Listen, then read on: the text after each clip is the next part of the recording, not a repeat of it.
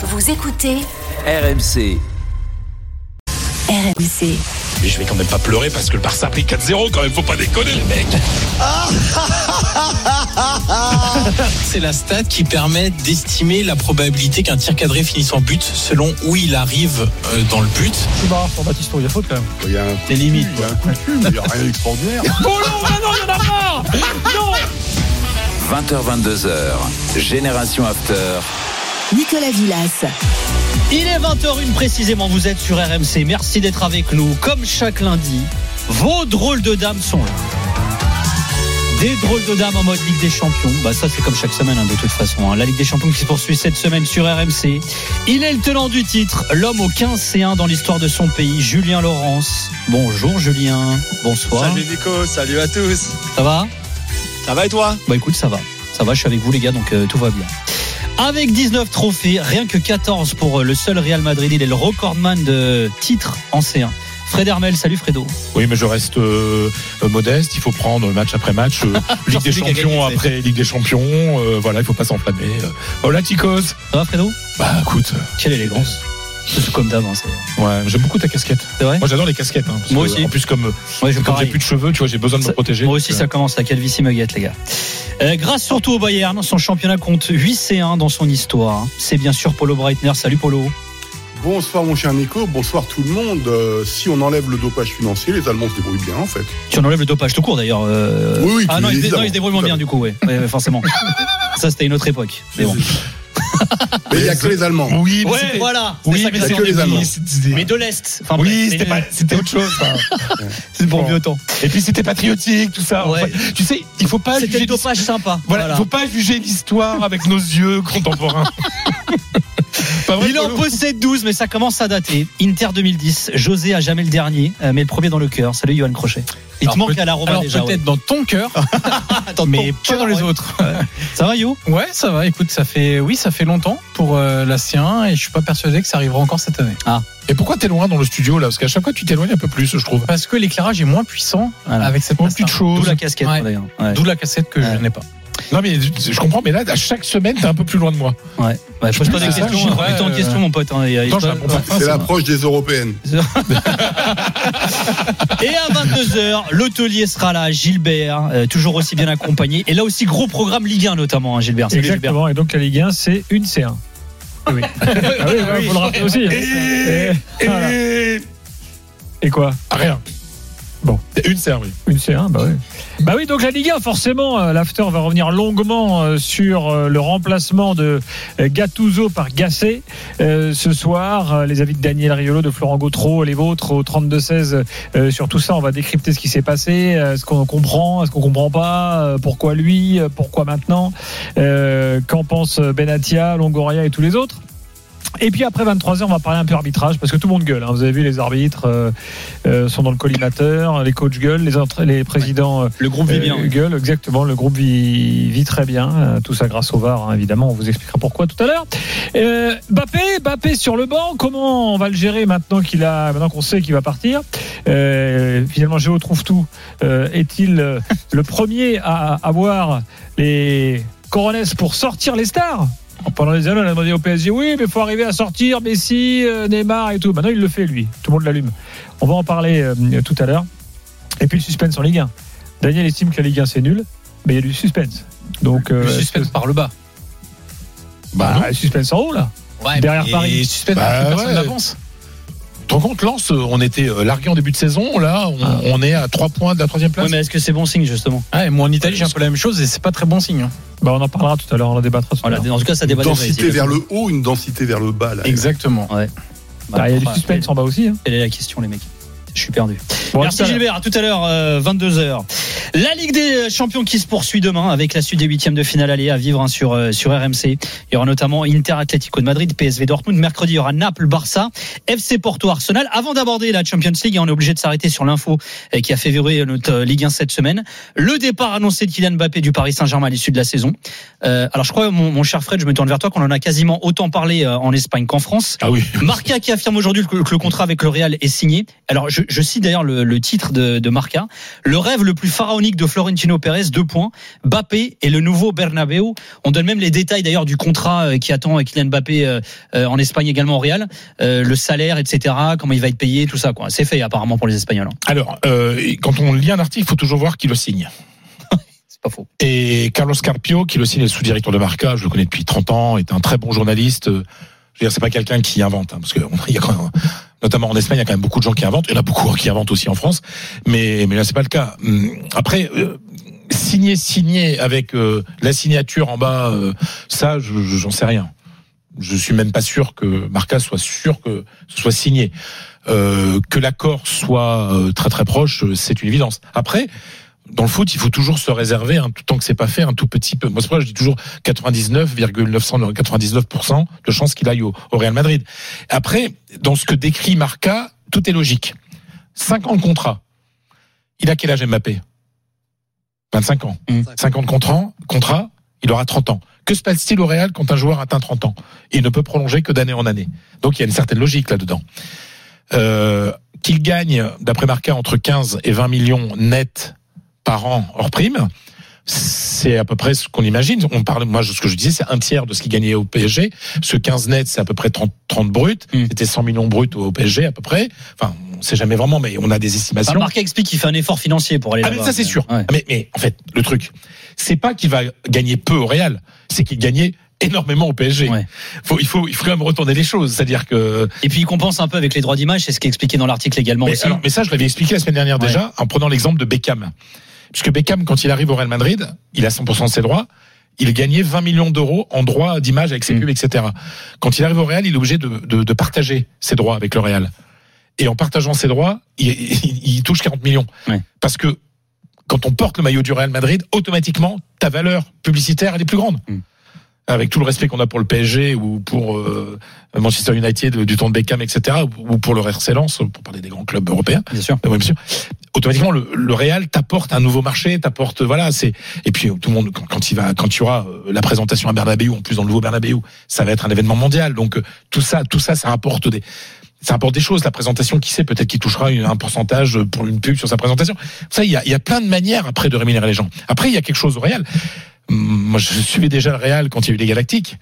Le premier Galactique de Florentino Pérez, c'est en l'an 2000, quand il est élu président, c'est Luis Figo. Luis Figo, quand il arrive, il gagne 6 millions d'euros net annuels après impôt.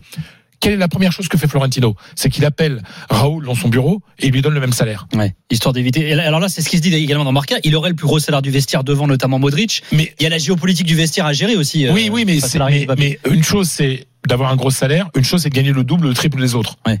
Euh, il va pas gagner beaucoup plus que que, que Bellingham, que Kroos ou Vinicius. Mm. Voilà, enfin on est, on reste dans des, des voilà, c'est-à-dire que il y a et ça euh, au Real Madrid c'est quand même très important parce que Florentino Pérez se souvient très bien que malgré tous les efforts qu'il avait fait euh, du temps des Galactiques, c'était le vestiaire était une poudrière entre les Galactiques et les Espagnols. Aujourd'hui, ça a évolué. Le, le vestiaire a l'habitude aujourd'hui du Real d'avoir plein de gens qui viennent de l'extérieur, etc. Enfin, aujourd'hui, c'est c'est simple. Dire, du temps de la BBC, il n'y avait pas de problème dans le vestiaire. hein. Pourtant, il y en avait des gros joueurs. hein. Mais et là, et là, franchement, euh, c'est un vestiaire très sympa. Moi, ce qu'on me raconte, Et C'est surtout qui, qui, qui pourrait réclamer autant que Mbappé au niveau du vestiaire? Parce que Modric, moi je veux bien, mais il est Mais, mais il s'en va de toute façon. à son âge là. De toute façon, quoi qu'il arrive, tu pourrais pas Non, réclamer autant. Non, puis Et il a un c'est truc- Vinicius, il a- en gros, il a qui pourrait- ouais, Bellingham, ouais. ouais, mais il a un truc. euh, Bellingham, il vient d'arriver. c'est il a- fait combien de Kylian temps Mbappé, il a qu'il une chose. négocie Il est champion du monde. Vas-y, que, parce que ça fait combien de temps qu'il négocie? Parce que moi, j'avais cru comprendre qu'il devait envoyer un signe au Real. Donc, en gros, ça s'est Ah bah, le, signe, ce ça s'est week-end, en passé fait. jeudi, mon ami. Ah bon, non, jeudi, et donc là, c'est déjà fini. Un, contrat comme Mbappé, c'est Non. fini en 48 heures. Mais euh, attends, il faut nous écouter, extraordinaire. faut, faut, faut nous Ah oui. écouter, faut nous écouter. Euh, moi, j'ai pas dit que c'était signé. Oui. Voilà, et on parle, on parle de ce que annonce Marca.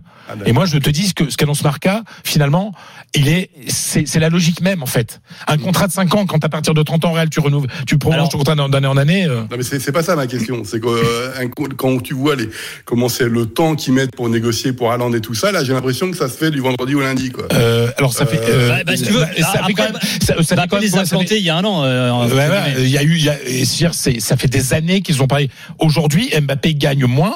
Enfin, si, enfin, va, aujourd'hui, va mo- moins gagner que si euh, il y a un an et demi, quand il dit non à la dernière minute, il y avait une offre beaucoup plus importante à ce moment-là. Mm. Donc euh, Tiens, voilà, Juste une chose, parce que tu le rappelles, Polo et le Fred le disaient également tout à l'heure, c'est pas encore officiel, c'est pas encore Mais non, signé. mais non. Et d'ailleurs, il y a pas mal de rumeurs, et là je me tourne vers toi Julien, qui envoie Bappé encore en Angleterre. J'ai vu que Guardiola avait été interrogé aujourd'hui là-dessus, il a répondu de façon un peu sarcastique en mode mais vous croyez quoi qu'il va venir chez nous? Arteta a a été interrogé là-dessus, il y a une rumeur Arsenal et qui gonfle à nouveau, il y a le nom de Liverpool qui revient aussi. Est-ce qu'en Angleterre on croit encore à une possible venue de Bappé ou pas du tout euh, Julien? Non, pas du tout. Pas du tout. On a encore des trucs qui sortent dans les tabloïds parce que souvent ils inventent de toute façon. Donc, bah oui, euh, voilà. donc voilà. Ou alors, en tout cas, ou en tout cas, ils recoupent pas ce qu'on ce qu'on pourrait leur dire. Donc euh, voilà. Parce que après, c'est très simple. Hein. Déjà, tout le monde sait ici. On on a Konaté en a parlé après le match de Liverpool samedi en disant, mais on sait très bien déjà tous nous dans le vestiaire à Liverpool où il va aller. Donc euh, personne ne parle de lui en venant dans notre vestiaire à nous puisqu'on sait très bien où il va. Donc euh, tout le monde est un peu comme ça ici, en, tout cas dans le côté euh, côté sérieux. Euh, la, la première ligue adorait avoir Kylian Mbappé un jour dans, dans son championnat, c'est tout à fait normal. Euh, Peut-être plus tard, mais euh, mais là tout le monde sait très bien où il va aller, avec qui il négocie, et surtout financièrement. C'est très très compliqué pour les clubs anglais aujourd'hui de, à part pour Manchester City, mais qui a pas besoin de lui. euh, pour les autres, euh, et encore même City, je pense que ce serait compliqué hein, de sortir une prime à la signature entre 80 et 100 millions d'euros, plus le salaire dont Fred vient de parler. C'est très très compliqué. Hein, euh, et Arsenal ne peut pas, Liverpool pourrait peut-être si Salah venait à partir, mais aujourd'hui Salah est encore là, donc tu peux pas aujourd'hui offrir un contrat à Kylian Mbappé sans savoir l'avenir de, de Mo Salah. Donc voilà, c'est de toute façon tu t'élimines rapidement hein, les clubs, donc euh, c'est très simple. Après, il y a, il y a une chose euh, euh, importante parce que ce qui s'est passé il y, a, il, y a, il y a bientôt deux ans avec ce oui et ce non a refroidi beaucoup de gens. Donc il y aura un travail, comment dire, de, de reséduction à faire. Et c'est vrai que pour l'instant, Mbappé fait ce qu'il faut en annonçant très vite, enfin en annonçant, en laissant annoncer parce qu'on sait Ouais. bien qu'on C'est pas lui qui l'a dit. que- ouais. que- euh, que- que- que- qu'il quitte le PSG. Voilà, il y a le temps de préparer tout ça. euh, euh, Kylian Mbappé, par exemple, je vois mon ami Thomas Roncero. Thomas Roncero, c'est la star du journalisme en Espagne. Moi, je l'ai vu hein, dans des salles avec euh, 150, 150, 300 personnes qui l'acclamaient. C'est un journaliste, hein. le grand journaliste pro-réal de Haas, du Chiringuito. Enfin, je veux dire, c'est et, et lui, il était, mais il voulait plus d'Mbappé, quoi. Et là, il commence à dire bon. Voilà, tu commences à revenir. euh, voilà, c'est bien. T'as annoncé. Voilà, on sait que tu restes plus à Paris. Voilà, continue à faire des gestes pour nous. Voilà, ils sont en train de se préparer à l'arrivée d'Mbappé. Voilà, c'est c'est-à-dire qu'il y a tout un écosystème qui se prépare. Ils disent bon, t'as fait une bêtise, mais bon, tu corriges ta bêtise et tu arrives. T'as 25 ans, c'est bien. euh, comédie, voilà, c'est ah oui, c'est de la comédie. Ça fait, mais y compris pour les. Espagnols. Enfin, en Allemagne, quand on a annoncé qu'ils partaient, tout le monde a éclaté de rire, les journalistes, comme si c'était une surprise. Moi, je, je suis pas dans, évidemment dans les petits papiers. Attends, je voudrais juste finir. Polo, j'ai l'impression que tu ne pas en fait. Mais si, mais attends, le truc, moi, je vais te dire, un truc, ils sont toujours en contact, même quand ça s'est même quand ça a foiré. Les mecs, ils sont pas là, ils font, ils font pas la gueule pendant, ils font mais pas la gueule pendant deux ans et d'un seul coup, ils découvrent parle, je te Mbappé parle là. pas des dirigeants. Bien entendu que le contact n'a jamais Bah été entre Florentino Pérez et, Mbappé personnellement et avec sa mère et son avocate, bien et le direct. Bien, bien entendu, ils ont toujours été en contact.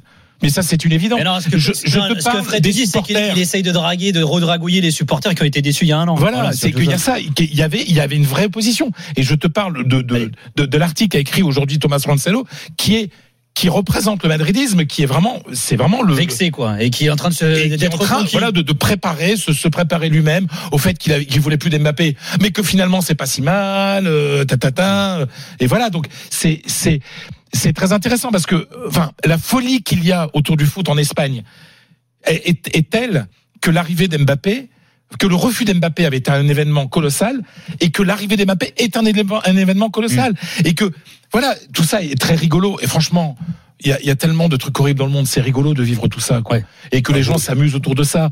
Voilà, donc, euh, et puis après, pour répondre à Apollo, ce qu'il disait au début, mais en fait, ils ont négocié pendant des années. Donc, en gros, les grandes lignes de la négociation de ce que pourrait faire Mbappé au Real, mais ça fait des années que ça a été discuté. Après, là, il y a déjà des ajustements à faire, puisque le Real ne va pas aujourd'hui payer ce qu'il pensait payer à un moment. Puis après, les salaires, ça évolue. Et après, euh, au bout de deux ans, si ça se passe très bien, bon, ça peut, ça peut se renégocier. Les salaires peuvent se renégocier. Allez, mon polo, je vois que t'es chaud. Bah, tu sais quoi? Dans un instant, on va évoquer la crise au Bayern. Et là, tu vas envoyer mon polo. Et ouais, parce que Thomas Tuchel a les oreilles qui saignent.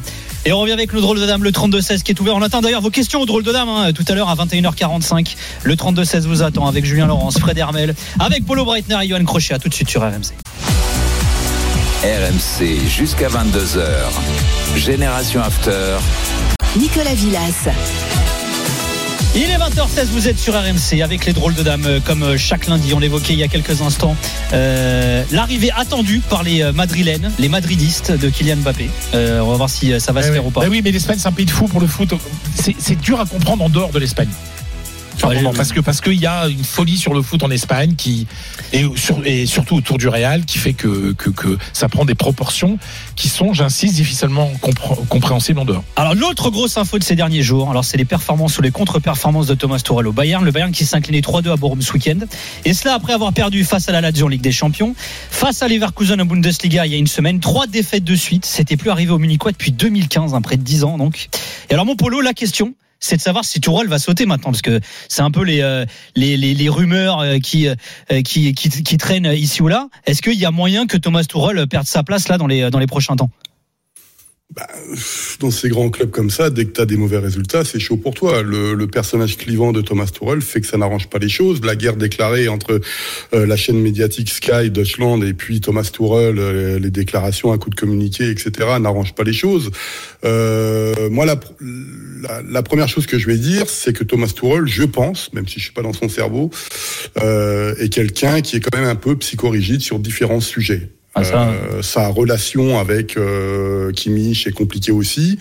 Euh, je suis pas sûr qu'il, euh, vous avez vu qu'il est sorti, euh, Joshua Kimmich est sorti du terrain en s'engueulant avec l'assistant de, Thomas Tour, de Thomas Löw, et tout ça a été un petit peu délicat. Et même si le cas Kimmich pose question maintenant depuis quatre ans en, en Allemagne et au Bayern Munich et son positionnement au, poste de numéro 6. Mais au-delà de la défaite, euh, faut pas oublier une chose, c'est la rencontre, ce qui s'est passé pendant la rencontre. Moussiala ouvre le score euh, au quart d'heure de jeu et cinq minutes après fait un formidable extérieur du pied où il y a l'un des meilleurs attaquants du monde, Harry qui empilait les buts, euh, qui se retrouve tout seul devant Riemann, le gardien de Borum, et met le ballon n'importe où. C'est-à-dire que s'il y a 2-0 au bout de 20 minutes, le match il est plié, c'est fini. Or, ce qui se passe ensuite, il y a un arrêt de jeu, évidemment, on en parler un peu plus tard, et euh, le Bayern s'écroule, c'est-à-dire personne, il faut voir comment ils défendent sur les corners, quand même, c'est un truc assez affolant, euh, où Pamecano se fait expulser, etc. Et là, tu te dis, je prends, je cite Goretzka, mais tout fonctionne contre nous en ce moment, c'est-à-dire que ça ne marche pas, il y a quelque chose d'étrange au niveau ça, tous les joueurs s'écroulent, ne jouent pas à leur niveau, donc évidemment, dans ces situations-là, Thomas Tuchel euh, est en danger. Maintenant, euh, on est dans une situation très différente de quasiment un an en arrière avec Nagelsmann, c'est qu'il y avait un plan B. Le plan B s'appelait Thomas Tuchel qui n'était plus à Chelsea. Là, c'est différent. Qui est sur le marché? C'est compliqué en milieu de saison, enfin en deux tiers de saison comme ça, de changer un coach, même si je le pense, sont euh, c'est compliqué à, de penser à long terme quand tu vois l'état où se trouve le, le Bayern en Bah, ce moment. j'ai- vu, euh, Polo, que Bill avait dressé euh, une liste Ouais. de six euh, potentiels successeurs à Tourelle. Alors dedans, il y a du Flick, il y a du Mourinho, du Xabi Alonso, du Sébastien Ones. On parle même d'un truc complètement dingue. C'est Thomas Müller qui deviendrait entraîneur avec euh, avec euh, l'actuel adjoint. Donc c'est- assez fou. ouais. Oui, moi j'y j'y crois pas trop à ces choses-là, mais le, le problème, je pense qu'on est dans une fin de cycle très longue déjà, qui remonte, euh, on va dire, à- après les raclés que subissait le Bayern en 2011-2012 face au Borussia Dortmund, et puis le Super Bayern. Moi j'en parle depuis un peu plus d'un an en disant, je pense que le Bayern, de toute façon, quels que soient les coachs, est moins bon maintenant qu'il l'a été encore il y a quelques années. Euh, on peut dire d'ailleurs qu'en 2020, sous Hansi Flick, c'était un rebond et que finalement, c'était déjà euh, moins bien.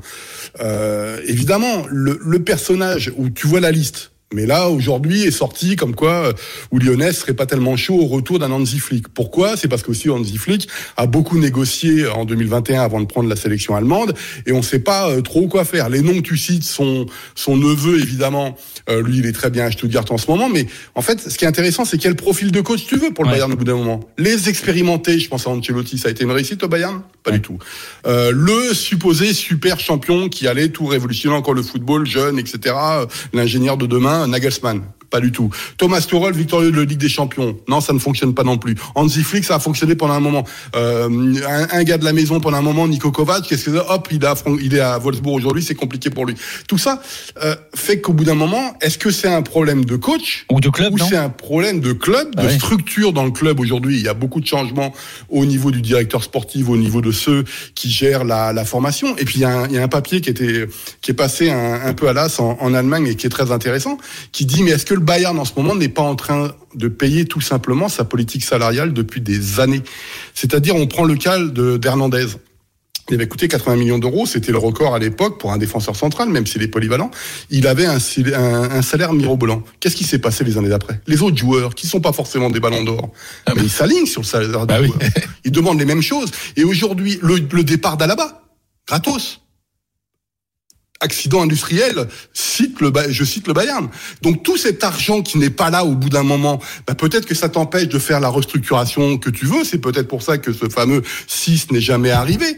Mais euh, ça n'explique pas tout non plus, parce que quand je vois l'effectif, je dis mince, on doit pouvoir faire quelque chose avec ça. Donc on peut trouver à Thomas Tuchel évidemment euh, toutes les responsabilités qu'on veut, mais je pense que c'est un peu plus complexe que ça et qu'ils ont eu un tel succès pendant un moment. Oublions pas, c'est 11 titres à la suite quand même. Hein. Ouais. Oui, dans- l'année dernière, c'est enfin c'est pas n'importe quoi. C'est deux Ligues des Champions, deux finales de Ligue des Champions. Je reviens même pas sur celle de 2012 contre Chelsea, mais c'est- toutes ces choses-là font que euh, bah, les cycles, ça existe, et je trouve qu'il a été très très long. Et il y a un moment où peut-être que, euh, euh, même si c'est un club globalisé qui génère beaucoup d'argent, tout ce qu'on veut, etc., bah, la concurrence européenne, elle est là, et je pense que c'est compliqué, mais ce sera compliqué, quel que soit le coach qui arrive, même si évidemment on parle de plus en plus d'un Espagnol l'année prochaine, euh, Xabi Alonso évidemment, mais est-ce que lui réussira aussi J'en sais rien. Ça me semble très Polo, justement, Ouais. par, par rapport à Xabi Alonso, mais en fait, le Bayern fait toujours les mêmes choses, comme, comme quand il y a un bon joueur dans un autre club, il l'achète. Là, il y a un bon entraîneur qui marche dans un autre club, euh, il l'achète, il En le prend. Allemagne, tu veux dire En Allemagne, Ouais. qu'est-ce que j'ai dit En Non, non, mais t'as Ouais, en Allemagne, je veux dire, c'est, en fait, il n'y a pas un moment où il faut changer de modèle, parce que c'est Mais- toujours les mêmes trucs qui, qui se répètent, en fait. Mais parce mais le, le Bayern, c'est un énorme paradoxe. Là, je vais encore me faire lyncher par les supporters du Bayern. N'a jamais été un club novateur. Jamais. Le Bayern est un club qui s'adapte aux, aux nouvelles concurrences, aux lois financières spécifiques euh, du football allemand. Euh, tous ceux qui critiquent les pros ou les contre-investisseurs, le Bayern est un, pour le, la règle du 50 plus 1 est un modèle de réussite puisqu'il y a trois investisseurs, les fameux trois A qui sont au capital de la société commerciale. Euh, donc, ah, il s'adapte tout le temps, mais il a jamais, ré- euh, il a jamais révolutionné le football. Il a toujours attendu pour voir ce qui se passe. Et là, on peut peut-être dire aussi, c'est une crise de quelqu'un a la panse complètement remplie par tous les titres qu'on a vus. Sauf que en Angleterre, ça bouge. Euh, le Real et le Barça, même si ce Barça est un peu compliqué, c'est délicat. Là, ils sont pris la, la Lazio, c'était Villarreal il y a deux ans, etc. Donc oui, c'est souvent comme ça que ça se passe. Et puis il y a les vieux de la vieille, hein, les éléphants de peine, les éléphants qui sont là-bas. Euh, sauf que tous les nouveaux qu'on met, Oliver Kahn, bide. Il est déjà plus là, Oliver Kahn. Mm. Euh, déjà plus là. Donc, les dir- citez-moi un grand directeur sportif du Bayern. C'est vrai qu'on n'en entend pas souvent parler. Hein. Mais non, Ouais. le seul unique dans l'histoire, c'était Lyonès, c'est Ouais, tout. ouais. Et tous ceux qui viennent derrière n'y arrivent pas. Donc euh, c'est quand même un club beaucoup plus compliqué qui parle toujours de son côté familial, le Mia, etc. Mais pour être au top et rester au top, souvent il y a des crises et des crises qui entraînent des révolutions. Maintenant, dans quel sens ça va aller Là, je, je, je le sais à peu près, mais ça va être très délicat parce qu'il y a une il y a une concurrence européenne au niveau des moyens financiers qui devient délicat. Et si dans quelques années, pour une raison XY, on apprend que le Bayern est déclassé euh, sportivement parce que financièrement on peut pas on ne peut pas suivre, il y aura peut-être des questions à se poser. Alors, il y a un joueur hein, qui incarne la crise actuelle du Bayern, c'est le français Upamecano. Il a été Ouais. exclu deux fois quand même en quatre jours. hein. C'est assez rare hein, pour Ouais. signalé ça. hein. Euh, moi, je dirais même une troisième fois. Je, quand je pense à Manchester City l'année dernière. Ouais. Euh, c'est-à-dire qu'il va falloir, moi qui suis un grand fan euh, d'Oupa, c'est c'est c'est peut-être de se poser la question est-ce que c'est un grand défenseur en devenir ou il va rester un des éternels espoirs du, du, du, du football euh, euh, européen? C'est pas la première fois qu'il fait des conneries, hein, quand même. hein. Bah non, et là et là il y a rien à dire. Je veux dire là il y a rien à dire. Il y a le coude, tout ça, tu dois te faire expulser. Et puis le match contre la Lazio, il y a même pas il y a même pas photo. Euh, L'année dernière, c'est lui quand même qui plante, même si City est supérieur, il y a un zéro, c'est lui qui plante aussi euh, Manchester City. Donc le, je- euh, on a, on a peut-être envie de dire que Konaté est à Liverpool et Coupa Mécano et les deux anciens de Leipzig est au Bayern, et peut-être que l'inverse aurait été euh, plus intéressant pour le Bayern Munich. Mais maintenant, De Ligt, c'est pareil. Moi, je leur jette pas la pierre, ils sont encore très jeunes. Hein, c'est, c'est, j'allais dire ces gamins. Euh, Kim, moi, j'adore, enfin Minier, j'adore Minier. Je, mais bon, voilà, t'es au Bayern maintenant, tu peux plus faire d'erreurs, etc. Mais euh, euh, et Mazraoui, on m'a vendu Mazraoui. Bon, ouais, ok. Davis, ça fait combien de temps qu'il fait pas un bon match? Là, il est blessé, mais ça fait Mais combien c'est de temps? pour ça, Polo, c'est peut-être plus structurel parce que Lucas Hernandez, ça allait pas. Pavard, ça va pas. Upamecano, ça va pas. Exactement. c'est pas assez fort. De. Lirt, ça va pas. Moi, je pense que là-dedans, il y a quand même beaucoup de bons défenseurs centraux. Euh, et je me demande si c'est pas plutôt structurel que euh, oui, des, quand des tu problèmes individuels. qu'est-ce que tu, qu'est-ce que tu Ouais, veux, tu- tu vises qui, qu'est-ce que tu exactement entends Bah, je sais Qu'est-ce pas que- des, des structures d'équipe. Moi, moi, je, à chaque fois que je Entraîneur vois, alors. bah, de, de, de choix, je sais pas, de, Après, de c'est comme composition, Dipolo, ce de profil, de. Moi, je vois le Bayern dernièrement, ça me fait flipper. C'est mais, pas oui, une équipe. Oui, mais regarde ce que dit Polo, il a raison. Finalement, quand tu regardes, ça, ça fait pas mal de temps qu'on dit ça. Tu prends des entraîneurs avec des profils, des âges différents, et tu te rends compte qu'il y a, il y a toujours un truc qui va pas, quoi, finalement. Ça fait un petit moment. Pourtant, Ouais. t'as des bons joueurs sur le papier. Eh ben, T'as je pense, investi je comme pense jamais. Pas, je pense pas que Nagelsmann soit mauvais entraîneur. Je pense pas que Tourelle soit mauvais entraîneur. Donc c'est encore haut, tu crois? Je sais pas. euh, Moi, je, enfin, je trouve que le recrutement est quand même assez, assez étrange depuis un certain temps. Que Kane, ok, d'accord, mais en même temps, tu prends des Eric Dyer, tu prends des, euh, le, comment il s'appelait le mec qui est venu de, de Leipzig aussi, euh, Euh, Leimer Leimer, c'est des bons joueurs, mais c'est- pas Pas ça qui. Mazraoui, c'est un bon joueur, mais c'est pas ça non plus. Enfin, je trouve dans le recrutement, moi, je suis très étonné par les derniers mercato de du Bayern qui se cache aussi derrière le. Nous, on dépense pas 100 millions d'euros, mais bon, tu dépenses 90, tu dépenses 80, tu dépenses 70, tu dépenses 60. Il y a quand même aussi beaucoup d'oseille qui a été mis du côté du, Ouais. du Bayern. hein. Ah, donc, on- euh, je veux bien que la barre des d'accord. 100, elle soit pas dépassée. Je veux bien que la barre salariale soit pas dépassée. Mais Kane, il gagne pas euh, comme Choupo-Moting. Euh, Kane, il a coûté un paquet d'oseille. Lucas Hernandez a coûté un paquet d'oseille. mais, Euh, mais, mais Kane n'est pas un échec. C'est le premier buteur européen. Il en est à 25 buts. Hmm. Le deuxième, c'est Mbappé, 21. Après, c'est le chat noir. hein. Partout où il passe, il gagne Oui, rien. oui, oui, oui. Alors ça, hein. je sais. Alors ça, j'en oui. entends beaucoup parler. Mais si tu veux, si tu veux, si- s'il faut faire du mysticisme maintenant pour Eh ben, expliquer il faut, mon football, moi, Polo. je veux bien. Ah bah, euh, la, la superstition dans le foot, franchement, euh, Bah oui, mon Polo, il faut. ça existe. hein. Mais, mais, mais le, le truc, euh, enfin, Kane n'est pas un échec. Non mais tu vois, je- j'entendais on qu'il voulait prendre Tripierre Vas-y, aussi pour euh, finir, en janvier. Polo. À un moment donné. Bah, il, il faut bien trouver des personnes sur les euh, sur les euh, sur les sur les ailes à partir du moment où les ceux qui ceux qui sont là ne répondent pas forcément euh, à la, euh, au- avec des résultats sportifs ou sont blessés tout simplement. Allez, les gars, je vous propose une petite pause musicale anglaise. Do you think you can tell? Did they get you to trade? Alors, mon Juju, pourquoi du Pink Floyd?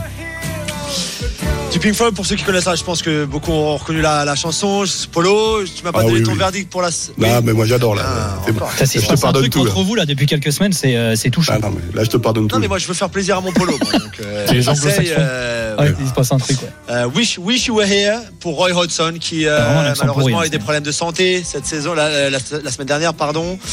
Euh, alors c'est en plus un, le timing pouvait pas être pire puisqu'il allait se faire virer en plus par Crystal Palace après les mauvais résultats. Euh, il, est allé à l'hôpital, il va beaucoup mieux. Je sais pas s'il va nous écouter. euh, je sais qu'il écoute beaucoup en podcast. Il parle très bien français d'ailleurs, Roy Hodgson. Euh, donc on lui souhaite un très bon rétablissement. Après, Il était prof de français, d'ailleurs. Ah, je sais pas si était prof de français, peut-être. non, je sais pas, je crois, je, cas, peut-être il que je parle très bien français.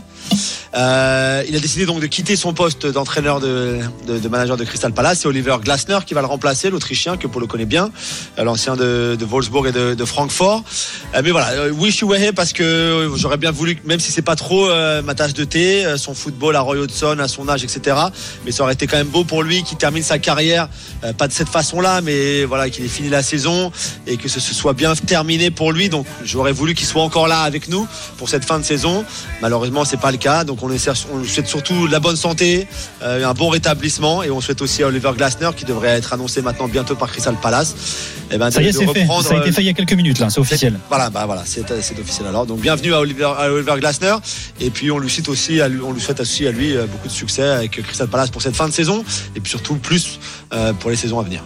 Allez, euh, on se joint donc à toi, mon Juju, avec les drôles de dames pour souhaiter un prompt rétablissement à euh, Roy Hodgson et à ses 76 ans. Dans un instant, on va plonger dans l'un des huitièmes de finale de Ligue des Champions qui nous attend demain. Inter Atlético. Voilà, Ah, des belles affiches. On en parle dans un instant. Et on vous attend au 32-16 pour poser vos questions aux drôles de dames. À tout de suite dans l'after. RMC, 20h22h, Génération After. Nicolas Villas. Et nos drôles de dames qui sont là comme chaque lundi à 21h45. On vous attend euh, au 32-16. hein. Max est là, il vous attend au standard. hein. Appelez-le, vous allez voir, il est super sympa pour poser vos questions euh, aux drôles de dames. Et on va se plonger dans l'une des plus belles affiches de ces huitièmes de finale de Ligue des Champions. Ce sera demain, ce sera sûr et à vivre sur RMC. Match entre l'Inter et l'Atlético. Euh, L'Inter leader de Serie A, euh, l'Atlético quatrième de Liga. Alors moi, Johan, l'Inter qui a gagné 4-0 ce week-end face à la Salernitana. Huitième succès de suite pour Inzaghi, qui compte 9 points d'avance au classement sur son dauphin qui est la Juve. Et Un match en moins. et un match en moins en plus. hein. Et pourtant, tu te poses des questions euh, face au management d'Inzaghi. Non, c'est pas que je me pose des Bah, questions. assume enfin. Non, non, c'est pas vraiment des questions, c'est une constatation de se dire que plus les semaines passent et plus les matchs avancent, plus Simone Inzaghi a réduit, restreint son groupe de joueurs de vraiment de confiance. Et aujourd'hui, on est sur 11-12 joueurs, à peine plus, Ce qui est très peu, d'autant plus que l'Inter avait fait quand même un mercato pour densifier un petit peu ce- cet effectif, pour lui amener un peu plus de, de qualité déjà évidemment, mais aussi un petit peu plus de, quantité. Il y a des joueurs qui est arrivé comme Fratesi par exemple euh, l'été dernier, sachant qu'avant ils avaient amené aussi un Aslani sur lequel on comptait un peu pour faire souffler à l'époque c'était Brozovic, pour aussi le faire progresser aux côtés d'un espèce de mentor au poste de, de numéro 6. Et aujourd'hui tous les postes sont doublés, voire même certains triplés. Et plus les semaines passent, plus Inzaghi fait confiance à peu près au même 11. Et d'ailleurs, le match de ce week-end contre la Salernitana, qui est quand même dernier du championnat, qui est très très loin, qui est pas bon, qui venait de changer d'entraîneur, bah Inzaghi met 9 joueurs sur 11 titulaires. Alors qu'il a dans 4 jours un match très important contre euh, l'Atlético en, en Ligue des Champions. Les deux seuls qui ont changé d'ailleurs, c'est les deux pistons, c'est les postes les plus énergivores du système d'Inzaghi, donc c'est un peu logique aussi de faire un petit peu tourner sur sur les ailes. D'autant que Di Marco et je fais jamais vraiment 90 minutes euh, euh, de manière régulière, même quasiment jamais, de, même de manière ponctuelle. Euh, pour vous donner un petit peu euh, les- chiffres qui confirment un peu cette, cette impression et cette décision d'ailleurs de d'Inzaghi plus qu'une impression, Fratesi a joué deux matchs titulaires en Serie A cette saison. Aslani, un match titulaire. Alexis Sanchez, un match titulaire. Arnautovic, deux matchs titulaires. Klassen, un match titulaire. Carlos Augusto, c'est lui qui a un peu plus joué, six matchs titulaires, mais que 6 sur 24. Donc on n'est vraiment pas sur un esprit de turnover. Euh, Mais c'est quoi Il a pas confiance? Ils ont pas le niveau? C'est euh, moi, moi, je pense que il a vraiment trouvé l'équipe qui synthétise le mieux ce qu'il met en place depuis plusieurs saisons maintenant, avec des qualités de joueurs, des joueurs qui se connaissent très bien. Et il y a un marqueur vraiment, c'est le milieu de terrain. J'en ai souvent parlé cette saison en disant que pour moi, ça faisait partie des meilleurs milieux de terrain d'Europe, clairement. Euh, on peut aller chercher dans tous les championnats. Le milieu de terrain, Kitarian, euh, Çalhanoğlu et Barella. D'autant plus qu'encore une fois, je répète, derrière, tu as quand même Fratesi, Ouais. qui est international italien, qui a été payé quasiment, enfin, avec l'option d'achat, obligation d'achat, qui va être payé un peu plus de 30 millions d'euros. Donc on n'est pas sur des petits achats non plus. Aslani, qui est pour moi un joueur très prometteur au poste numéro 6. Euh, et ces mecs-là, donc j'ai repris aussi euh, les stats. Euh, Kitarian, c'est 23 matchs sur 24 titulaires en Serie A. Çalhanoğlu, 23 matchs sur 24 titulaires en Serie A. Et Barella, 22 sur 23, puisqu'il a été suspendu une journée. Voilà, ce milieu de terrain ne bouge pas. Il a confiance en lui. Il est extrêmement bien équilibré. D'ailleurs, personne n'attendait Mkhitaryan à ce, à ce niveau-là. Il y en a qui se mordent un peu les doigts, c'est la Roma, qui l'a laissé partir un petit peu. Enfin, ils espéraient le prolonger. Ils n'ont pas vraiment aussi proposé un projet suffisamment solide par rapport à Mkhitaryan, par rapport à celui de l'Inter surtout. Mais on est sur un milieu de terrain où il y a qualité technique, gestion du rythme, volume de course, qualité à être, dé- enfin, capacité à être décisif aussi, passe ou but, parce que c'est des joueurs aussi qui sont capables de marquer des buts. Çalhanoğlu, extrêmement bon tireur de coups de pied arrêtés et de penalty, il en rate pas un. Euh, Mkhitaryan qui amène lui une une qualité de jeu avec et sans ballon, un peu comme Barella. Je trouve que pour moi, dans, dans l'évolution du foot, ce que font ces deux joueurs en poste de relayeur, c'est parmi ce qui se fait le mieux. Euh, en termes de volume de jeu, qualité, course, répétition des efforts, utile dans les phases de possession, dans les phases sans ballon. Et je pense que Inzaghi a aussi un petit truc, c'est que l'année dernière, parfois, il a fait un peu plus tourner. Il a souvent été déçu. Euh, il a aussi en mémoire, parce qu'on pourrait se dire, bah là, ils ont 9 points d'avance, un match en moins, ah, il va peut-être commencer à faire tourner. Je pense qu'aussi Inzaghi, il a en mémoire ce qui s'est passé il y a deux saisons. L'Inter est en tête avec 4 points d'avance sur le Napoli et sur le Milan, avec en plus, au moment où ils avaient 4 points d'avance à la 23e journée, la 24e journée, c'était Derby de Milan. Donc il aurait pu avoir 7 points d'avance. Et là, le titre était quasiment à peu près certain. Il a perdu le derby. Et derrière, il s'est fait manger par euh, le Milan euh, en championnat. Donc je pense qu'il a aussi cette idée-là traumatisme, ouais.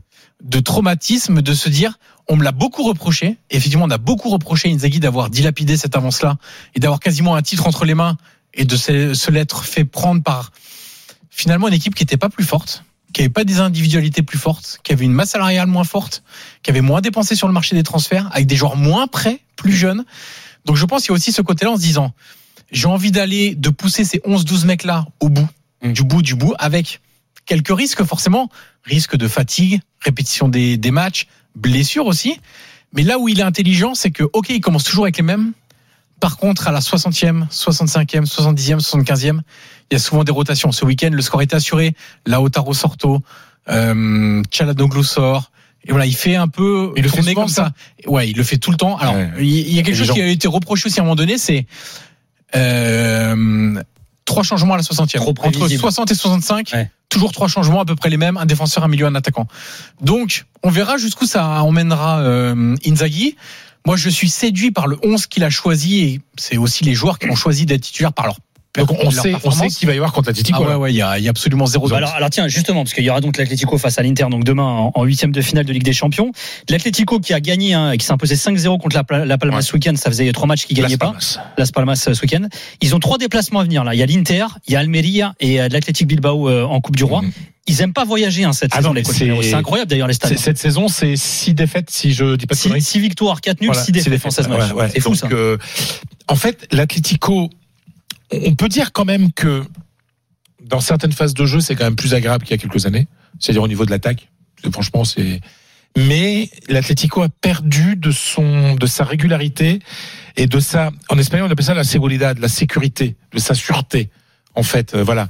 C'est-à-dire qu'aujourd'hui, on sait que l'Atlético peut avoir des lapsus, peut se casser la gueule comme alors qu'avant il se cassait pas la gueule. Il pouvait perdre un zéro, etc. Mais il se cassait la gueule. Je me souviens d'un match à Valence ou euh, voilà. Et leur dernier déplacement, c'est Séville il y a une semaine. Ok, au fond du trou, Séville en plus. Alors ça va un tout petit peu, mais, mais Ouais, enfin, mais bon, Séville, euh, voilà, c'est des, voilà, on est quand même une équipe qui lutte pour pas descendre. Ils ont perdu un zéro, et c'est tout à fait logique qu'ils perdent. Voilà, donc vraiment, alors à, à Calderon, à Calderon, pardon, c'est des souvenirs, à- au Metropolitano, au métro.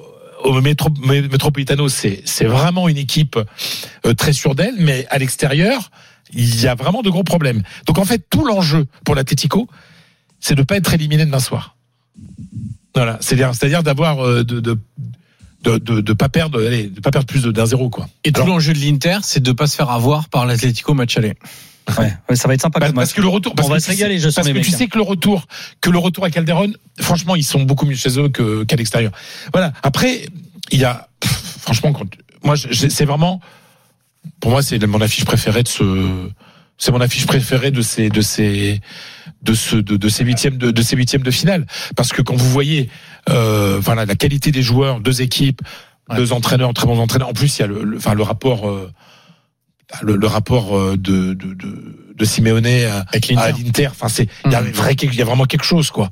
C'est vraiment, c'est, c'est, Et voilà. d'ailleurs- et d'ailleurs, j'ai regardé, il y a eu qu'une qu'une confrontation dans l'histoire euh, entre les deux clubs. C'était une super coupe de- d'Europe. Ouais, exactement. Et putain, moi j'étais. Non, que c'est pas, un- non, c'est pas un classique. Hein. Ouais, C'est de pas un classique mais- des. ouais. Alors pourtant, l'Atlético il est souvent, mais après les tirages au sort.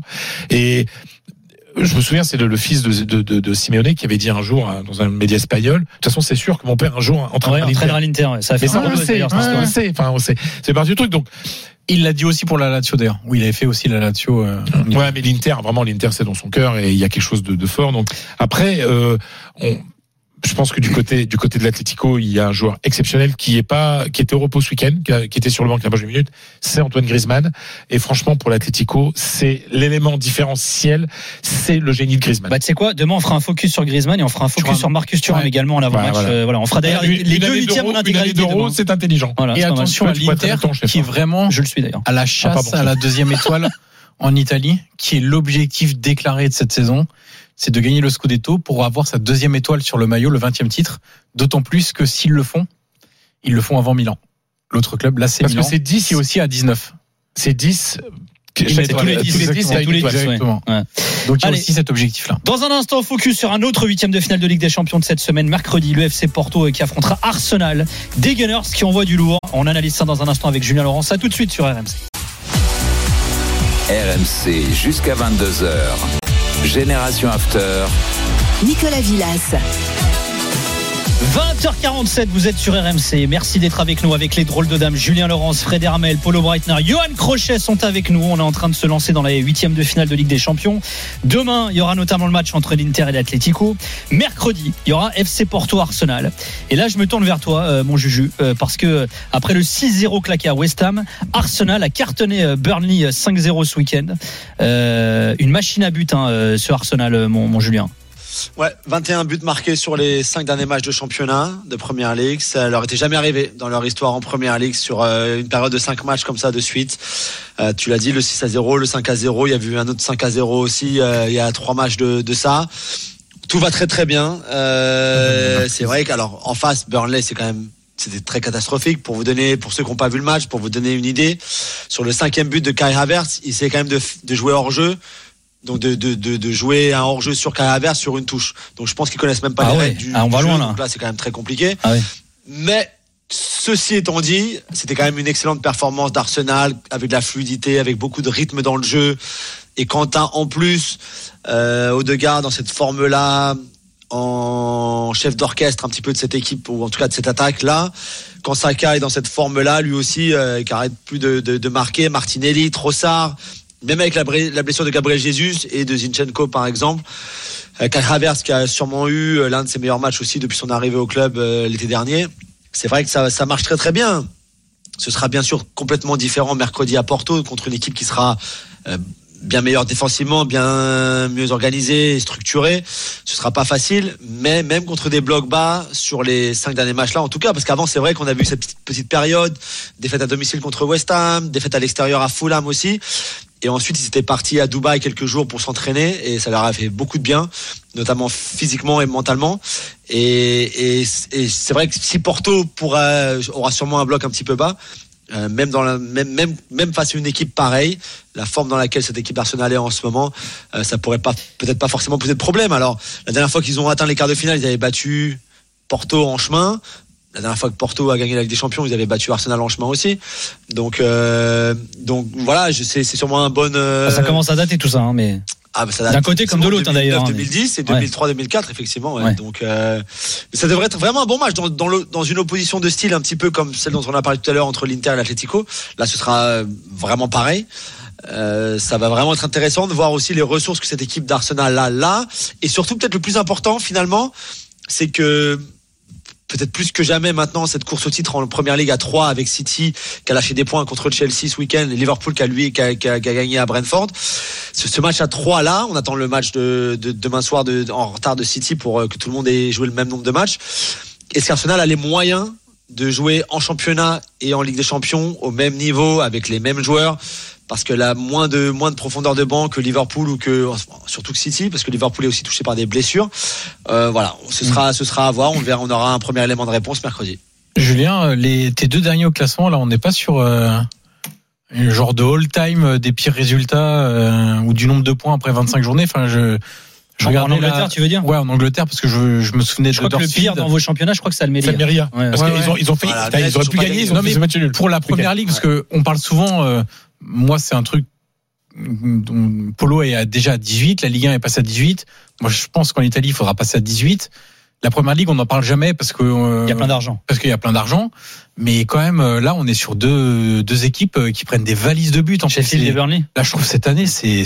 ouais le record c'est 12 c'est 12 points sur la saison Derby County qui était vraiment euh, Ouais. encore pire je pense que Donc, ils ont déjà fait mieux le Derby. et- ouais mais alors chez Sheffield United ils ont encaissé 65 buts C'est trop buts par championnat, match. C'est surtout qu'ils déjà ils 65 avaient en été 25 ridicules il y a matchs. 2-3 ans déjà en plus. Donc euh, Ah, je trouve ça fou. En 25 matchs. Non, mais je sais pas. Alors là, ils en ont pris C'est vrai que 5. c'est ouf, hein. Ils ont, ils ont perdu un joueur après 10 minutes. Vous avez vu le tacle de Mason Holgate Oui, sur, euh, sur le pauvre Mitoma qui a failli perdre une jambe. Euh, donc voilà, mais ouais, c'est Ils ont vrai combien que de points le- ils ont 13 points. Ouais, Ils ont Almeria, une sont différence de huit, but de moins zéro victoire. 43. ah, mais c'est ouf. Et d'ailleurs, euh, Julien, le, je sais pas pourquoi je pensais à ça, le, le- l'espèce de parachute doré là, c'est, ça peut pas devenir euh, un peu comme en NBA à la course à la dernière place, euh, tu sais en NBA pour avoir euh, les meilleures chances euh, à la draft.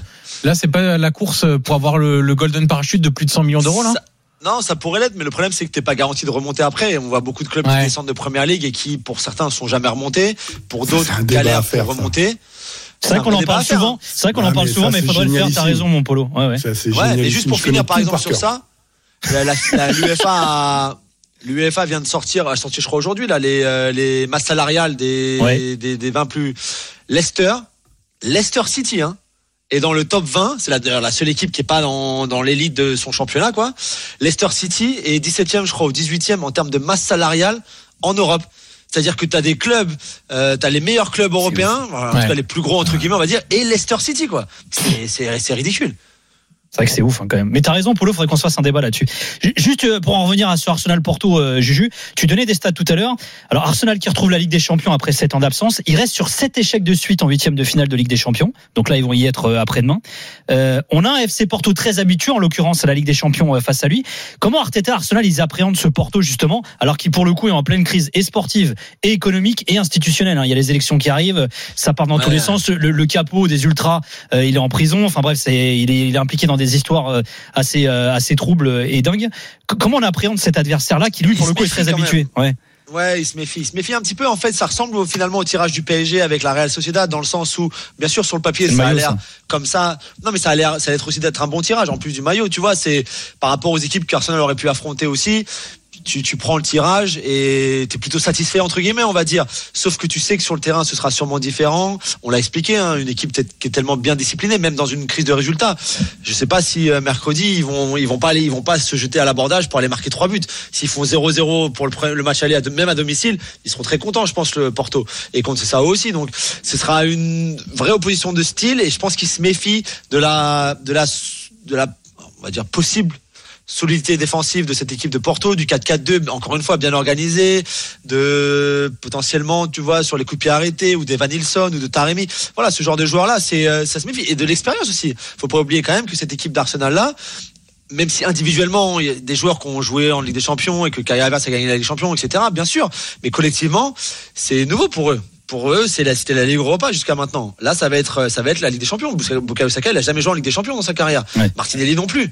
Donc, bien sûr, Gabriel Jesus, il a cette expérience-là. D'autres l'ont aussi, mais William Saliba, c'est, c'est pareil. C'est, c'est très peu d'expérience pour cette équipe collectivement et pour Arteta aussi d'ailleurs. Comparé à une équipe de Porto, tu l'as dit, qui elle est beaucoup plus habituée à ce, ce, ce genre de match. Je vous rappelle, ce sera mercredi hein, à 21h, hein, ce match entre le FC Porto euh, et Arsenal. On passe maintenant à la petite pause musicale italienne. E spunta il sole sui terrazzi della Tiburtina E tutto si arroventa e tutto Je pense au mec qui est dans sa bagnole là, et tu sais, il se dit mais attends c'est quoi ce délire? C'est top. Bien sûr, c'est- ce serait pas Francesco De Gregori. Quelle culture. Ouais, non, mais, C'est euh, non. ou alors, ou alors Quel- il lit bien les mails. quel- ouais, mais c'est ça. Attends, mais c'est déjà C'est pas un mal. des deux. c'est dire que ça prépare l'émission. Tout le monde ne le fait Ouais, pas. ouais. C'est un des deux. Exactement. Per les strade di Rome, dans les Ouais, rues de. Rome. On va évidemment parler de la capitale italienne. Euh, ça faisait un petit moment que j'avais pas allumé nos, nos chers entraîneurs de la capitale italienne. Ah. Alors il y en a un qui, qui a cédé sa place à Daniele De Rossi, donc José Mourinho, On embrasse. aussi, tu l'as pas encore démoli. qui, hein. qui est dans le cœur l'embrasse, donc hein. de euh, Monsieur Nicolas si Villas. Euh, mais là, Sarri nous a encore fait le coup du, du complot Ah, ce week-end. complot, Ah. comme on dit là-bas. Voilà, on dit un c'est- complot. complot. Et complotto, tu vois, je- non, non, mais si t'as besoin de, c'est facile l'italien. hein. Et, et, et, et j'en viens me demander si euh, il serait pas très bien. Je vais faire une autre euh, analogie avec la NBA. Un petit dîner, je vois bien un petit dîner avec Kyrie Irving en train de refaire le monde et de se dire que la Terre est plate. Euh, je le verrais bien Trumpiste dans le genre Maurizio Sarri. Je trouve que ça lui irait très très bien. Donc il nous a refait le coup du complot. Euh, Oui, on nous a mis un Par rapport à au midi- calendrier. Euh, Ouais. Le calendrier, le match à midi 30, c'est anormal. Alors combien D'ailleurs, il a mis un tacle à la Liga euh, par rapport à ça. Il s'est plaint en disant euh, ouais merci à la Liga euh, d'avoir programmé des matchs à midi pour faire plaisir euh, aux autres marchés à l'international et du coup nous on est obligé de faire pareil. Voilà, c'est ta faute, Fred. Exactement. C'est la faute de- évidemment de, de Fred. Excuse-moi, alors c'est pas moi, c'est Javier Tebas. Ouais. Donc euh, si vous voulez euh, euh, vous plaindre, vous appelez Javier Tebas de ma part. Voilà. hein, Et- vas-y. et- Javier et donc le arrobase, Sarri qui quand même c'est cette la saison, ouais. cette saison avait commencé la saison en faisant le complot sur le calendrier parce qu'il estimait que les matchs à l'extérieur du début de saison étaient euh, trop difficiles. Ensuite, on a eu le droit au, au complot de l'arbitre, évidemment, parce que comme José Mourinho, l'arbitre est forcément contre les clubs romains, c'est bien connu. On a eu le droit ensuite au complot de la pelouse. La pelouse n'était pas assez bonne et on Ah, fait tout pour que ça ça. ne marche pas. Trop. On a eu ensuite euh, donc euh, une nouvelle fois euh, cette histoire de calendrier des, des horaires des matchs, etc.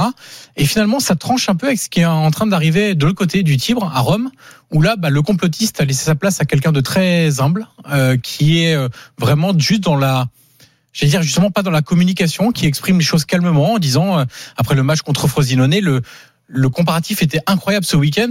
Après le match à Frosinone, ils ont beaucoup subi en première période. La Roma, c'est leur pire mi-temps depuis que De Rossi est là.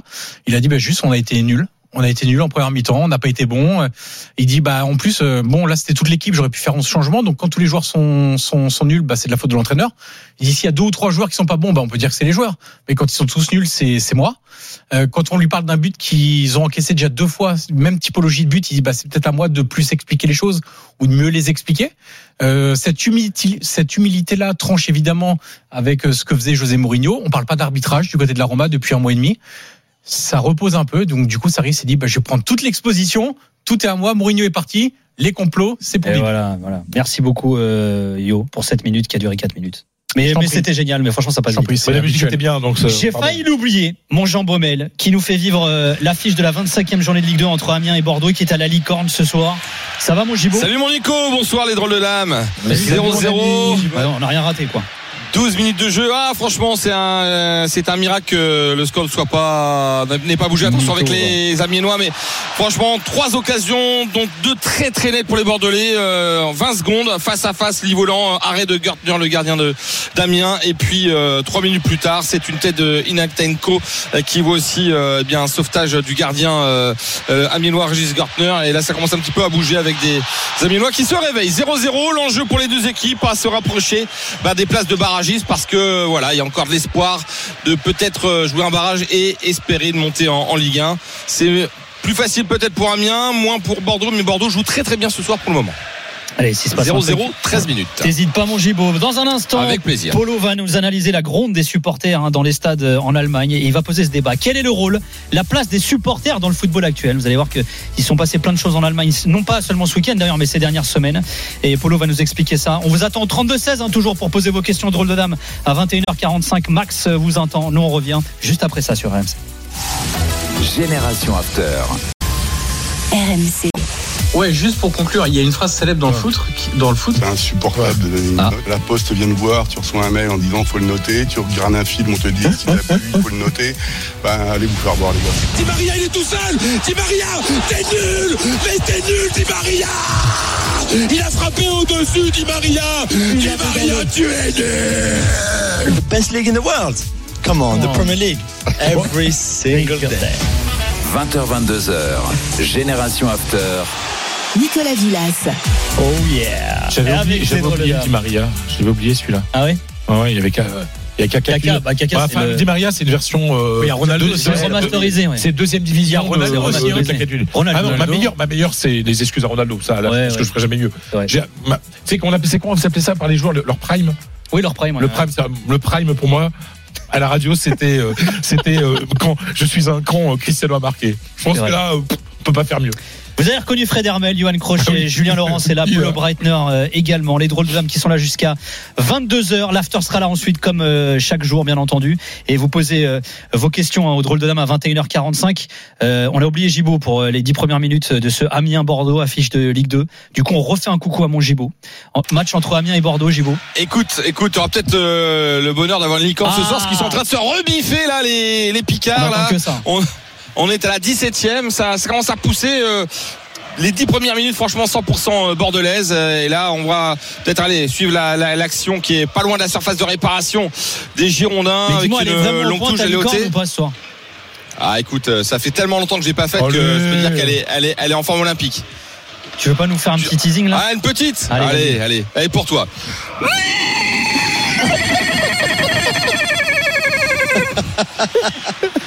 voilà. Ah, c'est- Elle eh, belle celle-là. Hein eh, c'est quoi Eh, c'est pour ça qu'on J- dit Carole, il aime Gibo, autant Amiens. parce Gibo, que je pense que- Ah oui, c'est vrai. Il est pas titulaire malheureusement. Gibo, je pense qu'il y a un truc avec ton son de licorne, parce qu'au moment où tu l'as fait, Berrigan vient de marquer pour l'Athletic Club de Bilbao face à Gérone. au même moment, mais c'est un truc de ouf ou pas, sans déconner? Voilà. Bah, c'est magnifique. Voilà, Ah, Bilbao qui à 0 face à Gérone. alors, tu, rêves- tu peux faire ça à Fribourg euh, jeudi, s'il te plaît? Écoute, euh, je, l'espère, je l'espère. Franchement, euh, voilà, on fait un peu de chauvin, c'est la Coupe d'Europe. Voilà. Non, on, on y sera bien sûr et j'y serai aussi. Tiens, et Fribourg, on l'évoque tout de suite avec euh, la pause musicale allemande.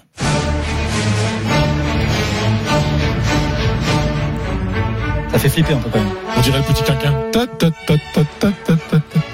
Alors mon polo, t'as choisi une marche militaire de Schubert. Ouais. Pourquoi Euh, Pourquoi ce choix, mon polo?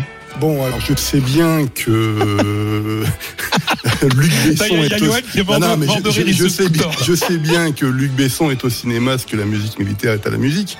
Euh, mais si tu veux, euh, je l'ai pris exprès parce que je vous parlais de la défense de Fribourg. Voilà, c'était facile de, de- de faire ça.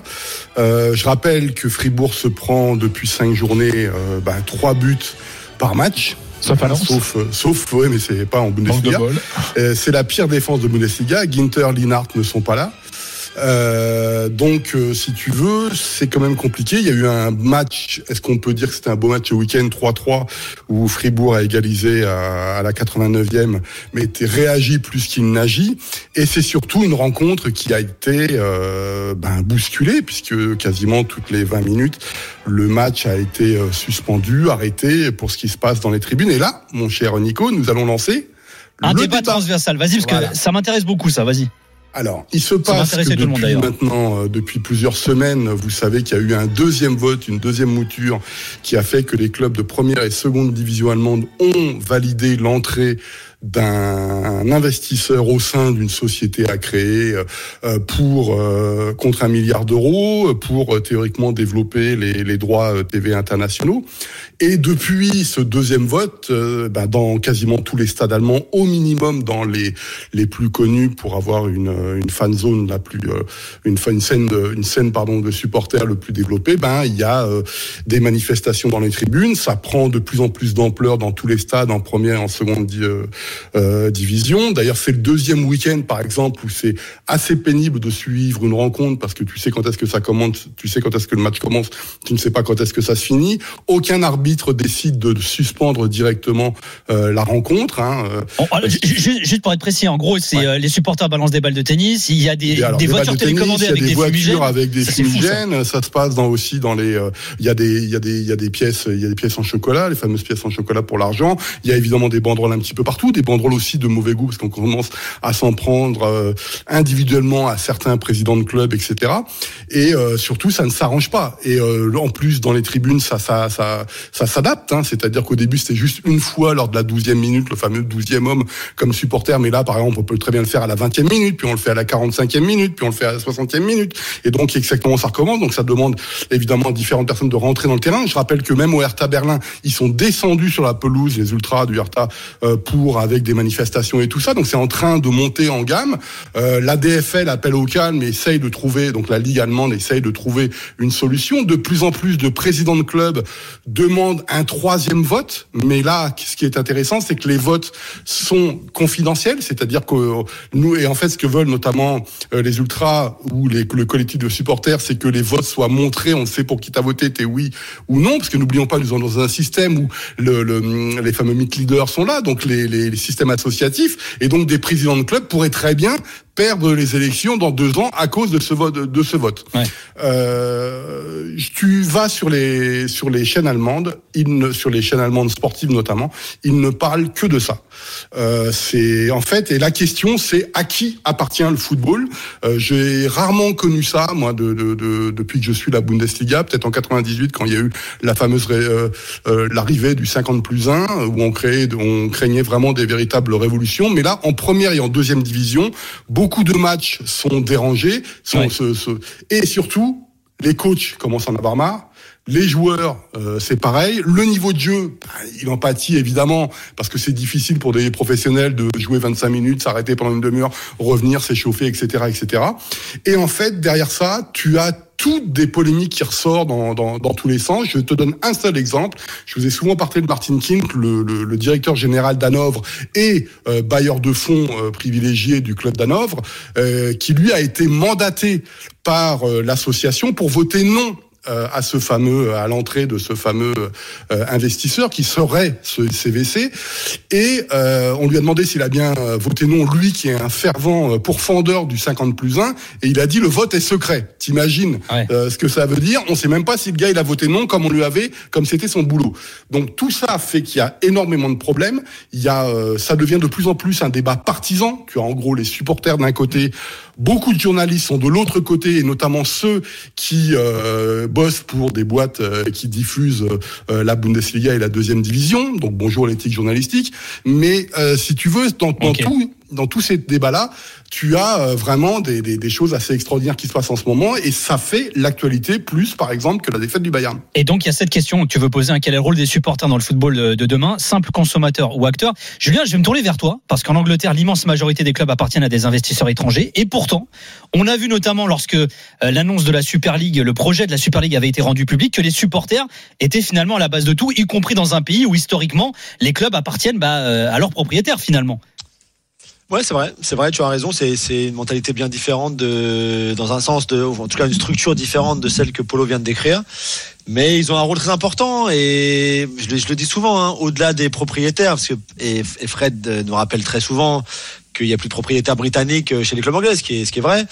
Mais le, en tout cas, en- au terme de la relation club supporter, club communauté locale, donc euh, quartier local, euh, tout ce que tu veux, parfois même un peu plus large quand t'as qu'un seul club par dans, dans une ville. Euh, c'est euh, le, le, la relation est très très forte euh, dans le- tout le travail que peuvent faire les clubs de foot, de, mais pas simplement de première ligue, de championship, de Ligue 1, Ligue 2, donc jusqu'à la quatrième division, voire même la cinquième division qui est semi-professionnelle, voire même presque professionnelle déjà. Le travail fait notamment euh, de façon caritative pour euh, pour des, millions de choses, c'est extraordinaire. Mais en France, on se rend pas compte à quel point on est euh, en retard à ce niveau-là. Par exemple, que le, football utilise ce pouvoir-là pour euh, se rapprocher, pour rapprocher les clubs de leur euh, communauté, des gens qui en ont plus besoin, que ce soit les, personnes handicapées, les vieilles, les personnes âgées, dans les dans les écoles, dans les quartiers un petit peu en difficulté. Tout ça, il y a un travail énorme de donner des des, des, des, des cours de, de soutien euh, scolaire, par exemple, orchestrés par les clubs. Donc tu fais un petit peu de football, un petit peu de mathématiques, un petit peu de football, un petit peu d'anglais. Ce genre de choses-là, c'est euh, vraiment hallucinant. Et, et pour ça, c'est pour ça que finalement la voix des, des supporters a autant compté lors de la, la, Super League. Parce que c'était pas simplement leur vision à eux du football et de l'importance de la Première Ligue ou l'importance d'un championnat. C'était ce que ça, voulait- ça représentait pour la communauté dans son ensemble. C'était pas ça qu'ils voulaient pour leur club et pour leur communauté. Et c'est là où là, cette voix, elle a beaucoup porté, elle a été très forte. On- Juste on poursuit le débat dans un instant. On va juste marquer une pause. On va revenir. On va t'entendre Fred là-dessus également, euh, Johan. hein, bien sûr, hein, quel est le rôle des supporters dans le football de demain Simple consommateur ou acteur Débat soulevé par euh, Polo après ce qui s'est passé ce week-end. Petit détour par euh, le stade de la Licorne. On approche de la demi-heure de jeu. euh, Gibaud, Amiens-Bordeaux, toujours 0-0. Hein. Je te confirme, 0-0, ça s'équilibre. 26 minutes de jeu et un blessé côté bordelais pour euh, une blessure. Donc Marcelin qui a remplacé Biumla. Voilà, pour l'instant, ça s'équilibre, même si Bordeaux dans le jeu est quand même plus intéressant que les Amiénois. Allez, on poursuit ce débat transversal dans un instant. Le 32-16 vous attend. Venez poser vos questions au drôle de dame à partir de 21h45. À tout de suite dans l'after sur RMC. RMC jusqu'à 22h. Génération After. Nicolas Villas.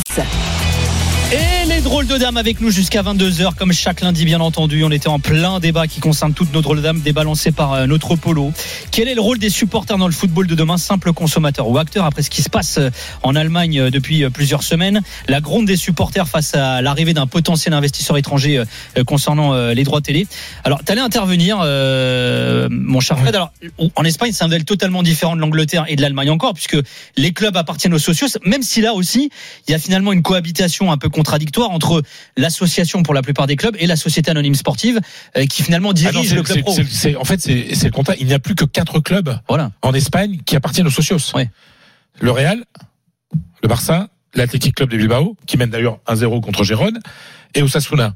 Et sur ces quatre, on a trois il y a que trois clubs qui ne sont jamais descendus en deuxième division. C'est le Real, euh, le Barça et l'Athletic Club de Bilbao.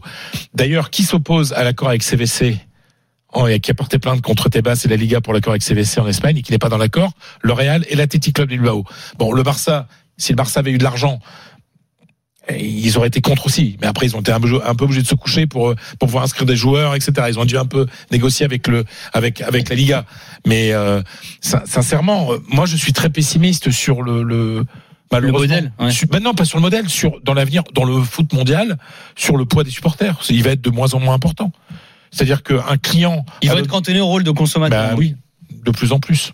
Malheureusement. C'est- c'est C'est-à-dire qu'un client, que tu un dis. client à l'autre bout de la terre va rapporter beaucoup d'argent aussi. Hmm. C'est-à-dire qu'avant, avant, le, le, le supporter, euh, il rapportait de l'argent parce qu'il allait au stade, parce qu'il consommait au stade, etc. Mais aujourd'hui, cette part-là, le ticketing, elle est tellement. Oh les gars, attention parce que là il va se passer un truc de ouf euh, sur RMC. Jean Baumel, on passe en fil à la licorne. But de Amiens But inscrit par Jack Lane avec euh, une belle percée, une belle récupération de défense de Bordeaux qui a un peu craqué et surtout la met très très bien. Euh, intérieur du pied Oh, droit, défense. hop, enveloppé, petit fil intérieur. C'est impeccable. Eh bien, je sentais que les Aminois allaient un peu mieux. Ça se confirme avec ce but à la 30e de Jack Lane. Franchement, la soirée est réussie. hein. On a eu le- la licorne de, de- Double fois- licorne, les gars, vous êtes. Amiens Ouais, qui mène 1-0 donc face euh, face à Bordeaux. Euh, Oui, donc moi, c'est-à-dire que moi, je, je, je, suis, je suis plutôt pessimiste sur le, le pouvoir euh, dans le futur des, des, des supporters, parce Oh. que les supporters. Maintenant, on est dans un monde tellement globalisé, avec des revenus qui viennent de tellement partout pour les clubs, que la place du supporter, elle est, euh, oui, ça, c'est important encore. Euh, par exemple, le, le Barça aujourd'hui a tellement de problèmes d'argent que son modèle de socios risque de disparaître. C'est-à-dire qu'à un moment, si le Barça ne, ne, ne, ne règle pas ses problèmes financiers, il va être obligé d'ouvrir son capital, enfin de s'ouvrir, donc d'avoir un capital, donc d'avoir un propriétaire.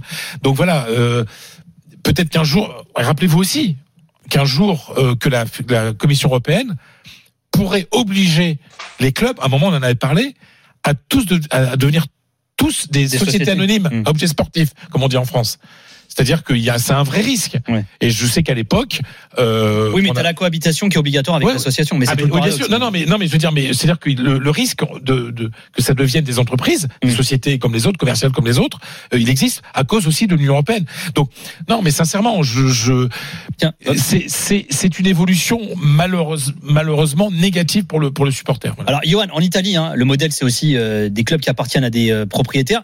Beaucoup d'étrangers, de plus en plus d'ailleurs, là aussi également. Alors, il y a une grosse mouvance ultra historiquement également euh, en Italie. Qu'est-ce que t'en penses? Comment tu juges, toi, le rôle du, supporter dans le football de demain? Alors, je voulais juste d'abord revenir sur ce qu'a dit Fred. Moi, je sais, je suis pas aussi catégorique sur la place du supporter. Euh, on a l'exemple du Covid récemment, où on a tous regardé des matchs à la télé, club compris, où tout le monde était déprimé de voir personne dans les stades. Donc la place du supporter, elle est encore aujourd'hui très importante, à la fois dans la dans l'économie, parce que malgré tout, même si tu peux vendre des produits à l'autre bout du monde, les recettes quotidiennes, je veux Oui, dire, présence si physique, quoi. je veux dire que si c'était juste pour vendre des produits à l'autre bout du monde, pourquoi tout le monde se battrait pour avoir des nouveaux stades qui non, mais je suis d'accord Bien sûr, bien sûr, bien sûr. donc ça, ça reste encore des supporters qui auront une incidence sur le déploiement économique des clubs. Deuxièmement, sur le, la capacité à faire et à maintenir ce, ce sport comme l'un des plus importants médiatiquement, de le faire exister médiatiquement, parce qu'on l'a vu que dès qu'il n'y avait plus personne dans les stades, dès qu'il y a des huis clos, tout le monde fait la gueule, les diffuseurs font la gueule, et les diffuseurs sont pas prêts à payer très cher si les stades ne sont plus animés, si tout le monde se met en grève des, des champs, se met en grève des tifos, etc., etc. Ça c'est la première euh, la première chose. Euh, la deuxième, pour revenir sur l'exemple italien, bon, euh, les, propriétaires étrangers parfois découvrent un peu, même si euh, ils ont été mis au courant de cette ce, poids des supporters au quotidien, qui est pas toujours très sain, parce qu'il y a des typologies de supporters où on n'est pas simplement supporter, mais on est proche de groupes euh, Politiques, politiques, ouais. politiques, Politisé, du moins. ouais. politisés et de groupes euh, mafieux aussi, on va dire le Ah terme. hein. Ouais, ouais, ouais. Quand vous regardez le pédigré de beaucoup de leaders de tribunes en Italie, bah, bizarrement, ça correspond avec des organisations mafieuses euh, pour beaucoup d'entre eux. Euh, c'est d'ailleurs pour ça que beaucoup se font buter sur des règlements de compte, hein, notamment. Euh, et donc, le, le poids, il est encore important. Et surtout, il- en Italie, demeure la crainte de la révolte des supporters pour leur capacité à engendrer de la violence Ouais, la nuisance. de la ouais de la nuisance Ouais. et parfois même de la violence. Euh, la nuisance, on l'a vu euh, pas plus tard qu'il y a un mois quand Mourinho est parti. Euh, la rébellion qu'il y a eu à Rome de la part de beaucoup de supporters sur le départ de Mourinho, les Friedkin ont été attaqués, euh, des gens au sein du club ont été attaqués, il y a eu des banderoles, il y a eu en fait, en Italie, il vaut mieux avoir les supporters dans ta poche. Et ce qui freine aussi le développement économique des clubs, c'est que pour faire plaisir à des supporters, bah, parfois, tu es, obligé de faire beaucoup de concessions, des concessions qui vont pas tant dans le sens du business. Donc les supporters, malgré tout, ouais. Ouais. Ouais, ont encore une place très importante en Italie. Mais, mais cet effet de la, de la violence, on l'a, on l'a vu par exemple euh, souvent hein, dans, dans, dans des clubs. Et je rappelle toujours, mais je, je vais encore le rappeler, que euh, quand euh, le président Laporta a voulu nettoyer le stade et Mhm. virer les Boschechnois qui étaient des dangereux euh, Mhm. ultras, euh, il a été menacé pendant un an. Il a été sous protection po- policière Le pendant un an. Pareil, quand il a fait un Voilà, ménage, euh, on mais, mais, mais la- sais, Lorenzo Pérez a viré, les ultrasourds qui sont des, des, des sombres nazis. Euh, la, la tombe euh, Pitina, la tombe de son épouse, a été profanée par les par les par les ultras. Donc à un moment, il faut il faut ça. Et il y a d'autres présidents notamment à Séville, notamment à l'Atlético à un certain moment, etc., où on était content d'avoir les, voilà, on Ça, c'est pour le côté très négatif. Mais voilà. Non mais ju- juste pour en revenir à ce que tu dis parce que enfin moi par exemple moi je suis socio hein, euh, c'est vraiment une, une, Mm. une conviction que j'ai j'ai envie Ouais. de dire face au modèle et au débat que, que soulève Polo et pourtant il y a quand même une limite à ça. Bah, c'est le côté justement électoraliste. C'est-à-dire Bah, que sûr. tu sais qu'à partir du moment où tu as un modèle démocratique, où tu as des présidents euh, potentiels, ou du Non, moins euh, qui- se présentent à une élection, ils viennent avec leurs programmes, ils ont des vrais programmes, ils ont des campagnes. Regardez ce qui se passe à Porto en ce moment, euh, des programmes euh, politiques avec des promesses. Il y a beaucoup de démagogie. Il y a aussi du clientélisme, c'est-à-dire on va Bien pas sûr. contrarier les supporters, on va leur promettre ci ou ça, on va pas dégager mais- les mecs du stade mais- parce que justement ils peuvent voter pour nous. Enfin, Mais, mais, mais, mais c'est, mais ce ce là est, est, est passionnant. C'est aussi la limite du modèle des socios. Bien sûr. Euh, C'est- pas la limite des modèles des sociaux, c'est la limite démocratique. démocratique. oui, Ouais, oui, mais, Polo. non, mais je veux dire, mais la dans- démocratie est imparfaite. Oui, mais, d'accord. mais c'est-à-dire, c'est, c'est, c'est, c'est imparfait, bien entendu. Mais moi, je me souviens de campagnes au Real où les mecs pro- promettaient n'importe quoi. Ouais. Enfin, je, me, je me souviens quand, euh, quand il s'appelle le, mon Dieu, euh, paix à son âme, Lorenzo Sanz se promet euh, Ribéry, alors qu'on sait très bien qu'il peut pas avoir Ribéry. Mm. Mais il promet Ribéry, il dit, bon, il a pas été élu, il a été battu par Florentino. Mais, mais, mais il y a un moment, voilà, et parce que dit, qui dit démocratie, dit politique, il dit aussi populisme par moment, et ça empêche un certain développement de club. C'est vrai pour, pour ça, quoi, tu vois. Mais c'est très Et- compliqué. C'est, c'est, Vas-y, c'est compliqué. Polo. Il n'y a pas de modèle parfait, c'est on veut dire. compliqué. En fait, c'est ça, Je- quoi. Je vais vous donner euh, deux, deux, trois exemples de ce qui se passe en Allemagne. Lorsque tu sors du côté partisan et que tu essaies de comprendre ce qui se passe, les ceux qui veulent l'arrivée de l'investisseur expliquent et ils ont raison à juste titre que dans les années 80 la Bundesliga ne va pas bien, les stades sont à moitié vides, etc. Or ce sont les investisseurs et l'argent qui est arrivé en Bundesliga qui fait qu'aujourd'hui on est à plus de 40 000 spectateurs de moyenne dans les stades. Donc ça c'est euh, c'est assez intéressant. Au passage on peut le déconnecter du des résultats sportifs parce que les Allemands gagnaient quasiment tout dans les années 70 et début des années 80 par rapport à maintenant. Donc le rapport du pognon par rapport à ce qui se passe est, est toujours à déconnecter.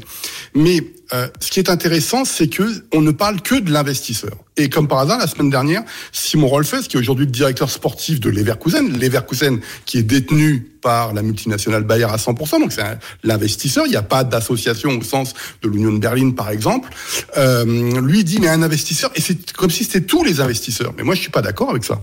C'est-à-dire que qu'est-ce qu'on veut comme type d'investisseur? Est-ce qu'il faut des investisseurs locaux? Est-ce qu'il faut faire comme tout le monde? Euh, Est-ce que donc avoir des, fonds de pension américains qui n'ont strictement rien à faire du football, ils sont juste là parce qu'ils ont repéré un marché qu'on peut développer et récupérer les billes au bout d'un moment. Est-ce que euh, regardez ce qui s'est passé au Hertha Berlin, ils sont aujourd'hui en seconde division, ils sont endettés comme pas possible. C'est-à-dire qu'en fait, il y a beaucoup d'idéologie euh, en disant l'investisseur c'est forcément bien. Bah non, moi j'ai des dizaines d'exemples en Allemagne où c'est pas bien. J'en ai d'autres où ça fonctionne bien. Le, on en parlait tout à l'heure, le, le, le, Bayern marche très bien avec avec ses trois actionnaires. Il n'y a pas de, de y a pas de révolution, c'est un des plus grands clubs d'Europe, etc. Au niveau des supporters, euh, moi je dis toujours, est-ce qu'il faut une carte d'identité? Au supporterisme. Est-ce que le, le et le débat en Allemagne, c'est à qui appartient le football en fait, au-delà de dire euh, est-ce que le, le supporter est un consommateur? D'ailleurs, terme qu'on n'utilisait pas il y a 20 ans. Ça montre bien que ça évolue, hein, que le, le capital génère le capital comme d'habitude. Excusez-moi de faire mon gauchiste, mais là, au bout d'un moment, tu, au bout d'un moment, le- il y a aussi le lexique qui évolue, ce qui montre que le football évolue toujours dans le même sens. Et tu peux aussi avoir d'autres grilles de lecture. Tu peux avoir l'idiot du village, l'ultra un peu raciste, un peu raciste sur les bords, qui euh, lui est contre toute nouvelle évolution. Mais tu peux aussi euh, dire c'est l'idiot du voyage, c'est le mec globalisé bourgeois qui qui pense que New York c'est pareil que Paris, mais qu'on a rien à péter de ce qui se passe en de ce qui se passe en banlieue ou ce qui se passe en province, et qui t'explique que ce modèle soit doit être le modèle dominant. Bah oui. C'est-à-dire que le mec est ultra minoritaire, mais il a le pognon. C'est-à-dire que c'est la question démocratique pour moi, elle est, elle est, elle est super intéressante dans ces cas-là. Et je, je, je vais euh, continuer un petit peu le le supporterisme. Quel, de quel supporter parle- parle-t-on? Moi, là, j'ai parlé beaucoup des groupes ultras ou des collectifs de supporters en Allemagne, mais je suis pas persuadé que les 40 ou 50 000 spectateurs Bah non, c'est pas euh, la qui sont dans majorité. les stades Eh oui. euh, sont contre. J'en sais rien. Je veux dire, j'ai ces gros points d'interrogation. Moi, je, je, j'en, sais rien du tout. Mais en tout cas, dans l'évolution, c'est pour ça que je parle souvent d'une carte, du- d'une, euh, d'une carte d'identité du supporterisme. Moi, je suis membre, euh, je suis membre de l'Union. Je sais pourquoi je suis membre. Tu, tu l'as dit pour toi, Nico. Je sais pourquoi je suis membre de l'Union. On me demanderait, t'es pour le CVC dans le capital. Je dis non, je sais pourquoi. Je serais contre. Maintenant, la Ligue te dit, on a besoin de 600 millions d'euros pour développer la digitalisation en Bundesliga. Et le mec en face, il va te dire, mais qu'est-ce que j'en ai à à faire que tu ailles vendre euh, ton match, euh, je sais pas moi, au Japon, à Taïwan, qui tu veux, etc. Euh, tout ça est très compliqué. Et surtout, le modèle allemand est basé, l'une des raisons comment ils arrivent à le vendre, c'est le fait que tous les stades sont blindés de blindés. Et donc, le supporter, il se dit, mais tu utilises ce que nous on fait dans les stades pour vendre un truc que nous on n'est pas d'accord. Hmm. Et ça, tout ça, c'est c'est c'est quand même, euh, je- il n'y a pas de solution miracle. Attention. En tout cas, on s'oriente peut-être vers un troisième vote euh, en Allemagne. Et je suis assez d'accord avec Fred. Je suis assez pessimiste sur l'évolution. J'ai même entendu des économistes évidemment, libéraux qui ont et nous ont expliqué que c'était pas grave qu'il y ait personne dans les stades. De toute façon, vu l'évolution de les technologies, on pourra faire de la digitalisation dans tous les sens, montrer qu'il y a des trucs pipeaux, etc. Euh, dans, dans, dans les stades et même s'il y a personne. Donc tout ça euh, est complexe, mais en tout cas entre le local et la globalisation, je pense que c'est un peu compliqué. Voilà, et en tout cas, le débat aura été fait. Voilà, ça faisait un moment que tu voulais le faire, mon polo, et c'est hyper intéressant. On aurait pu faire deux heures, hein, je pense, là-dessus. Ah, euh, on complètement. aurait pu faire une. D'ailleurs, on fera deux heures un jour. Oui, j'espère. Ojalá, comme on dit chez toi. Tiens, petite euh, musique espagnole, mon Fredo.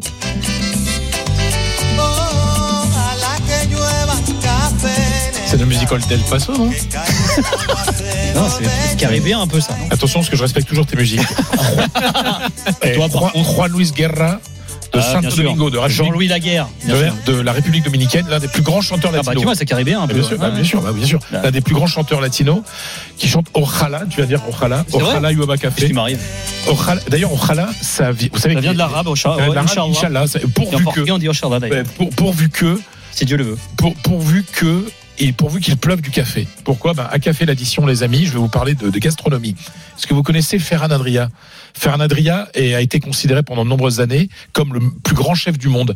Il avait un restaurant euh, en Catalogne qui s'appelait le Bouli. Enfin, il y avait euh, 10, 10 enfin, il y avait bah, la euh, Bouli, 10 ans d'attente. Très très beau nom. Bouli, euh, la Bouli.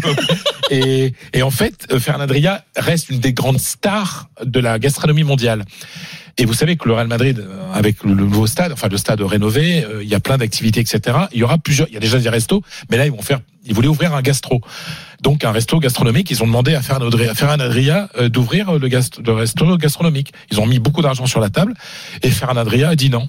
Non mais attendez, mais on te file ton argent. Mais non. Il dit, et la réponse de Ferran Adria, c'est je suis du Barça. Le Barça, c'est sacré. Jamais je n'irai travailler, ouvrir un resto à Bernabéu. Et ben moi, je trouve ça très bien. Ah ouais? Je sais pas si c'est débile ou. euh, Non, c'est pas débile. Et, et au Real, ils l'ont compris. Voilà, Ouais. moi je trouve ça très bien. Bah pourquoi ils l'ont invité alors si ça Eh fait non, les mais ils ont essayé. C'est eux Eh ben, Ah bah attends. non, bah attends, Mais- c'est mais quoi C'est comme Piqué Figo. C'est pas faux, j'aime bien cette, ce parallèle. Voilà. C'est comme ils ont essayé de piquer Figo. Tu- Ils ont réussi mais- d'ailleurs. Ben oui, ils ont réussi. Tu parlais d'ailleurs de Sands, Ben oui. c'est ce qu'il Ouais, ouais, ouais. Non, mais je veux dire, le, le truc, c'est que. la présidence. Et moi, je trouve que ça, avoir encore des mecs comme ça qui refusent du pognon par amour de leur club, eh ben moi je trouve ça bien. C'est comme un joueur, c'est comme euh, euh, un, ouais, un joueur qui reste longtemps dans son club parce que euh, parce que parce que parce que bah, Totti, je veux dire, c'est Francesco Totti qui restait tout le temps à la Roma parce qu'il aime son club, il aime son club. Et ben lui, euh, voilà. T'es en train Moi, de me comparer à un mec qui fait des langoustes avec Francesco Totti euh, franchement, euh, Ferran Adria, la bouffe, c'était le top du top. Hein. C'est la Ligue des ouais, ouais, Ouais, c'était vraiment, c'était la, c'était la, la, la super ligue de la bouffe. Donc voilà, donc bravo. Mais par exemple, je pense si, par exemple, demain le LOSC dit Fred Hermel, est-ce que tu veux devenir directeur de communication du LOSC Je dis non. Ah Même à 50 000 boules par mois, je dis non. Ah, il est là, c'est- mais tu, 50 000 boules, comment il parle mais tu, euh, tu prends déjà beaucoup plus que ça. Pourquoi tu réponds Ah oui, c'est pour ça, oui. Bah parce que, ouais, moi, moi, je suis pas comme Mbappé, moi, je divise pas mon salaire. Napoli-Barça, qui a la plus grosse crise? Les deux équipes s'affrontent demain en huitième de finale de Ligue des Champions. On se plonge dans cette affiche dans un instant. Et puis les questions, également vos questions au drôle de dame. On vous attend dans un quart d'heure pour poser vos questions à Fred Hermel, Johan Crochet, euh, Paulo Breitner et Julien Laurence. C'est quasiment la mi-temps à la licorne entre Amiens et Bordeaux, Gibaud. Allez, on est dans le temps additionnel. Euh, Encore deux minutes et 1-0 pour euh, les Amiénois grâce à Jack Lane euh, qui a marqué à votre tête suivre ce coup franc, voilà, qui est dégagé par la défense bordelaise. Encore une poignée, une 30 désormais et ça fait 1-0 pour Amiens. Allez, et l'after qui revient juste après ça avec les drôles de dames. RMC, 20h22h, Génération After. Nicolas Villas.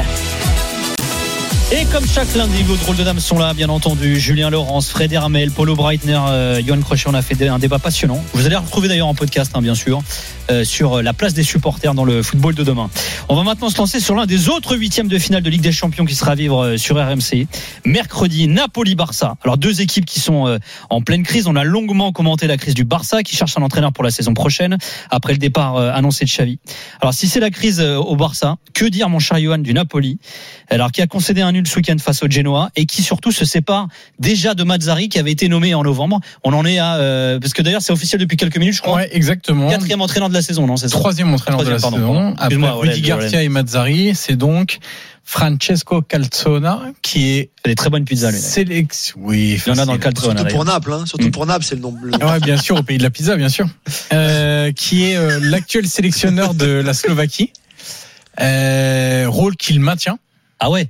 Il se respecte plus de Laurentiis. qui est quand même assez dingue. Moi, je trouve, quand as un club comme Naples, champion d'Italie, d'aller chercher un mec euh, qui va en même temps euh, conduire sa sélection vers euh, l'Euro euh, 2024, puisqu'ils sont qualifiés, euh, qui est un ancien adjoint de Maurizio Sarri. Il était adjoint de Sarri à Empoli, il l'a suivi à Naples, et ensuite euh, a été adjoint aussi pendant une saison, la première des deux saisons, donc pas la saison du Scudetto, de Spalletti à Naples, encore une fois. Donc il connaît très bien le milieu, l'environnement, l'ambiance, comment ça marche. Beaucoup de joueurs aussi, il connaît aussi beaucoup de joueurs, donc ça, ça a dû sans doute euh, compter dans la décision de De Laurentiis parce que c'est pas simple. Il s'agit de dire que bah il y a un match qui arrive très rapidement. Euh, dans 48 heures, il y a un match contre le Barça, donc euh, tu arrives euh, encore heureux que tu connais un petit peu quelques éléments du groupe et et l'atmosphère, parce que j'imagine pas revenir, euh, euh, enfin faire venir un entraîneur qui connaît absolument rien à Naples, un entraîneur étranger par exemple, qui parle pas la langue et tout à 48 heures d'un match, ça me paraît un peu compliqué. Donc ça peut expliquer aussi le choix de De Laurentiis. Et ça vient dans une saison qui est euh, qui alterne entre le grand n'importe quoi et le très très grand n'importe quoi euh, du côté de Naples, avec une gestion post Scudetto qui a été euh, cataclysmique. Je me souviens encore du soir du Scudetto du Napoli euh, dire aux supporters si tu euh, profitez bien de ce moment-là parce que euh, La normalité que- napolitaine revient. Exactement. Et, et donc, on a eu euh, un président qui euh, a pas forcément supporté que euh, on ait beaucoup souligné le travail de Spalletti, le travail des joueurs. Pour son ego, ça lui a fait un peu mal. Euh, c'est lui qui avait le gagné, qui travail avait les du- buts, ouais. Le travail du directeur sportif aussi, qui avait été recruté avec Kvaratskhelia. D'ailleurs, entre temps. On nous a sorti le storytelling, non, c'est le fils de De Laurentiis qui avait découvert Kvaratskhelia, machin, etc. Oui, bien sûr. Euh, et donc, le directeur sportif a rejoint la Juve, Spalletti est parti. Il a choisi, De Laurentiis a choisi un directeur sportif qui, qui a un prête-nom quasiment.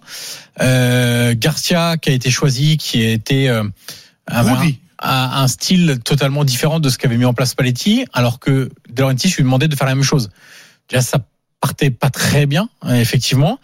Et puis ensuite, le choix de se séparer assez rapidement au bout de 12 journées de, de Garcia pour mettre Mazzari parmi les plus dépassés des entraîneurs qui existent en, en Italie. On n'a pas été surpris. Je- J'ai fait un petit comparatif, histoire de, hein, entre ce qu'avaient fait Mazzari et Garcia. Non pas que Garcia, c'était fantastique, hein, mais Mazzari, on a quand même euh, sur trois victoires sur les 11 derniers matchs. Pire attaque de Serie A, le Napoli, depuis que Mazzari Ah oui. est devenu l'entraîneur. Pourtant, ils ont Euh, du monde, hein, mais. Les victoires, 50% de victoires pour Garcia, 35 avec Mazzari. Les défaites, 25% pour Garcia, 45% avec Mazzari. Ah oui. Les buts marqués, 30 avec Garcia en 16 matchs, 16 avec Mazzari en 17 matchs, même pas un but Ah ouais. par, Et toi, par match. du mal de Rudy Euh, but encaissé, 7 de moins avec euh, Rudy Garcia, moyenne de points, 1,75 contre 1,23. On peut continuer, on peut continuer, on peut continuer. L'intérim de euh, Mazzari a été catastrophique. Et maintenant, on se demande ce que va donner cette saison parce qu'entre des joueurs qui sont un peu préoccupés par ce qui va leur arriver la saison prochaine et où est-ce qu'ils pourraient atterrir avec un beau transfert, et ça va pas s'arranger alors que le mercato euh, estival approche de plus en plus, entre un entraîneur qui va devoir faire euh, très rapidement le point sur son effectif, créer une dynamique de jeu, créer une dynamique collective aussi dans le vestiaire, et un président qui est toujours capable de tout à n'importe quel moment, donc euh, pas simple. Et pendant ce temps-là, Le Barça gagne euh, à Vigo dans le temps additionnel une fois encore, euh, Fredo. Une fois encore. Ah oui, c'est c'est vraiment quelque chose d'incroyable. Euh, c'est l'équipe qui a marqué le plus de buts dans le temps additionnel de la de la Liga. Six buts et des buts décisifs. Parce que comme le Barça, en général, euh, gagne tout quand il gagne, c'est de c'est par un but de différence. C'est-à-dire c'est des buts qui, qui ramènent des points. Euh, voilà, c'est c'est encore un penalty. Euh, voilà, il y, a, y a quand même transformé par en deux temps par par Lewandowski. Lewandowski qui est devenu le joueur dont les buts rapportent le plus de points en Liga à, à son équipe. Donc voilà, on, on, parlait de la crise de plusieurs fois. Hein. J'ai le en parler de la crise de confiance, de d'efficacité de, de de Lewandowski cette saison par rapport à, à, la saison dernière. Mais là, on se retrouve avec un Lewandowski qui est qui est, qui est quand même très très utile à, à son équipe. Et vous savez, je vais vous poser une colle. Est-ce que vous savez quel est le nouveau surnom de Xabi Hernandez à Madrid? À Madrid À Madrid, à Barcelone, pardon. Parce que j'allais dire. Euh... Oui. On avait quelques idées. On l'appelle le Johan Crochet catalan. Le Johan Crochet catalan. Quel compliment. Et voilà. C'est comme ça qu'on appelle. Euh... Enfin, c'est comme ça que j'appelle Xavi maintenant. Pourquoi Pourquoi Pourquoi? Parce que Xavi nous a expliqué qu'avec les expected goals. Ah. il serait leader du championnat. Et voilà, parce que je crois que c'est Opta qui a sorti un truc, et c'était repris bien sûr à fond dans la presse catalane. C'est-à-dire qu'avec les expected goals qui deviennent des expected points, eh ben, si c'était rentré. Ça, c'est du Rudy Garcia, ça. C'est Rudy Garcia qui était très bon là-dedans, euh, dans le stade. Oh, non, moi, celui qui m'a appris ça, c'est, c'est, moi, les spectacles, c'est Johan qui m'a appris. Moi, je savais pas ce que c'était. Johan, il m'a appris plein de choses, mais j'en parlerai pas ce soir. Et, et donc, il dit, bah oui, regardez, nous, euh, regardez-moi, franchement, nous, euh, j'ai lu que, que c'est parce qu'on n'a pas de bol, on n'est pas bien dans le dernier jet, sinon on serait leader de la Liga. Et d'ailleurs, j'en profite parce que on, va l'évoquer, ce sera mercredi en avant-match. Hein, je vous rappelle hein, les deux huitièmes de finale hein, qui seront, euh, enfin les, les, les, deux fois deux huitièmes de finale mardi et mercredi qui seront à vivre en intégralité sur RMC. On va se faire un truc sur le clash entre Deco et Xavi parce que là, franchement, ah bah là, mais... non mais là, je pense que là, là, Laporta en voulant maintenir Xavi qui a annoncé son départ, il, il s'est tiré une balle dans le pied. Ouais, alors, et que répond Xavi à ça? Xavi dit euh, sur 12 points, on a pris 10. Il me dit, vous voyez que ça marchait mon truc. Ouais. Parce que la question, et je l'avais posée ici, au, publiquement, pour se la poser, un entraîneur, comment se comportent les joueurs avec un entraîneur quand il sait que l'entraîneur il est plus là quand ils savent que l'entraîneur n'est plus là. Et lui, il dit, bah regardez, euh, finalement, j'ai eu raison de le faire parce que le président était furax, il voulait pas qu'il le fasse. Mm. Euh, voilà, euh, rien, ça marche, 10 points sur 12. Il a raison, Chabi, là-dessus, quoi. Mm. En fait, le problème de Xavi, c'est qu'il a l'air complètement paumé. Quoi. Il a l'air complètement paumé parce que, sincèrement, quand tu es entraîneur d'un club historique comme le Barça, te dire oui, mais avec les expected goals de Johan Crochet, euh, avec les expected points, on serait leader. Mais, enfin, comment un, un supporter ouais, peut accepter ça? ouais. En disant mais t'as vu hein ah, c'est le sketch du billard. Mais imagine que la chauve-souris euh, truc. Non non mais le Barça et le Barça non. Enfin, ils sont encore troisième là. Chauve-souris ça Valence en plus. Allez nous on revient dans un instant oui, avec vos oh questions là, quel, quel, non, mais il faut avoir de la culture pour comprendre mes moi, sinon et tout ça, ça pour dire pour dire quoi? C'est que le Barça reste une équipe hyper fragile. Hyper fragile. Et qu'elle s'en sort mais c'est une équipe qui est constamment sur le fil en Ligue des Champions, ça va être dur quand même. Je pense que même face à Naples, ça peut être dur. Et ben, ce sera mercredi Napoli-Barça en intégralité sur RMC. Il y aura FC Porto, Arsenal également. Et puis je vous rappelle demain les deux autres affiches aussi, notamment Inter Atlético et PSV Dortmund. On attend vos questions pour les drôles de dames au 32-16. Max vous attend au standard. On revient juste après ça sur RMC. RMC jusqu'à 22h. Génération After. Nicolas Villas. Avec le drôle de dame, le dernier quart d'heure justement de ces drôles de dames. Julien Laurence, Fred Hermel, Paulo Breitner, Johan Crochet attendent vos questions au 32-16. Tiens, petite question d'ailleurs qui est tombée sur le chat de la chaîne YouTube de l'After qui est là également. Hein, vous êtes très nombreux encore euh, ce soir. Elle est pour toi mon juju. Euh, puisque l'info est tombée tout à l'heure. Newcastle qui annonce le départ de son directeur sportif Dan Ashworth. Alors pareil que Radcliffe veut le recruter à United. Selon le Télégraphe, United pourrait débourser plus de 20 millions d'euros pour casser son contrat avec les Magpies. Les Magpies qui ont balancé un communiqué en disant qu'il allait donc partir. Faut que tu nous parles un peu de ce gars-là parce que un directeur sportif débauché pour 20 millions, si c'est le cas d'ailleurs, c'est du jamais vu. Et puis Ouais, surtout, c'est qui ce. Ashworth, ouais. Ouais, alors on en reparlera sûrement peut-être encore un peu plus quand ce sera vraiment officiel parce que ça pourrait durer un peu vu les négociations qui vont être entamées entre les deux clubs pour effectivement on parle de il y a- il y a 20 millions d'euros, 25 millions d'euros pour un directeur sportif, ce serait assez incroyable. Mais c'est possible parce qu'il lui reste deux ans de contrat, un peu moins de deux ans de contrat à, à Newcastle. Euh, c'est quelqu'un qui est très respecté ici en Angleterre, qui a, qui a fait un très bon travail à Newcastle depuis son arrivée déjà comme directeur sportif, également à Brighton où il était avant, mais aussi à West Bromwich, aussi avec la fédération anglaise où il a participé. euh, Au développement. au nouveau projet, Mm. voilà, au développement, au nouveau projet, on va dire, pour remettre un moment l'équipe nationale, enfin pas que l'équipe nationale masculine d'ailleurs, mais féminine, chez les jeunes aussi, trouver une sorte de euh, de euh, d'ADN du football anglais pour que tout le monde aille dans la même direction et obtienne plus de résultats, ce qu'il a obtenu d'ailleurs, même si ça leur échappe encore un petit peu euh, chez les hommes, mais on peut dire que chez les femmes et chez les jeunes surtout, euh, c'est lui qui avait commencé ce projet-là, qui ensuite est arrivé. euh, est arrivé à terme pour euh, pour gagner des trophées. Donc il a vraiment, il a fait un travail partout. euh, tout le monde en parle que en bien dans son dans son relationnel, dans ce dans ce son éthique de travail, voilà partout. Sa connaissance du jeu, bien sûr, du jeu, de la tactique, des joueurs, de la data, de tout ce que vous voulez. Et c'est pour ça que par, parmi tous les candidats qui, qui, qui avaient postulé pour ce poste donc de directeur sportif tant attendu finalement à Manchester United sous euh, depuis l'arrivée de Jim Radcliffe de Paolo Maldini à Paul Mitchell à donc Dan Ashworth etc euh, c'est lui qui a donc été retenu. Ça va leur coûter cher tu l'as dit.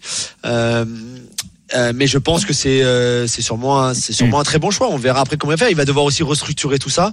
Et juste pour finir, ce qui inquiète beaucoup Newcastle, c'est pas forcément l'argent parce que quoi qu'il arrive, il leur avait rien coûté. Enfin, ils avaient payé un tout petit peu à Brighton, mais voilà, ils vont récupérer beaucoup plus d'argent. C'est surtout qu'il va partir en connaissant beaucoup de secrets pas simplement sur ce que Newcastle prépare ou ce que Newcastle sur quoi Newcastle a travaillé en termes de recrutement, mais aussi tout sur quoi ils avaient travaillé, euh, pareil un petit peu avec Brighton aussi de son époque à Brighton.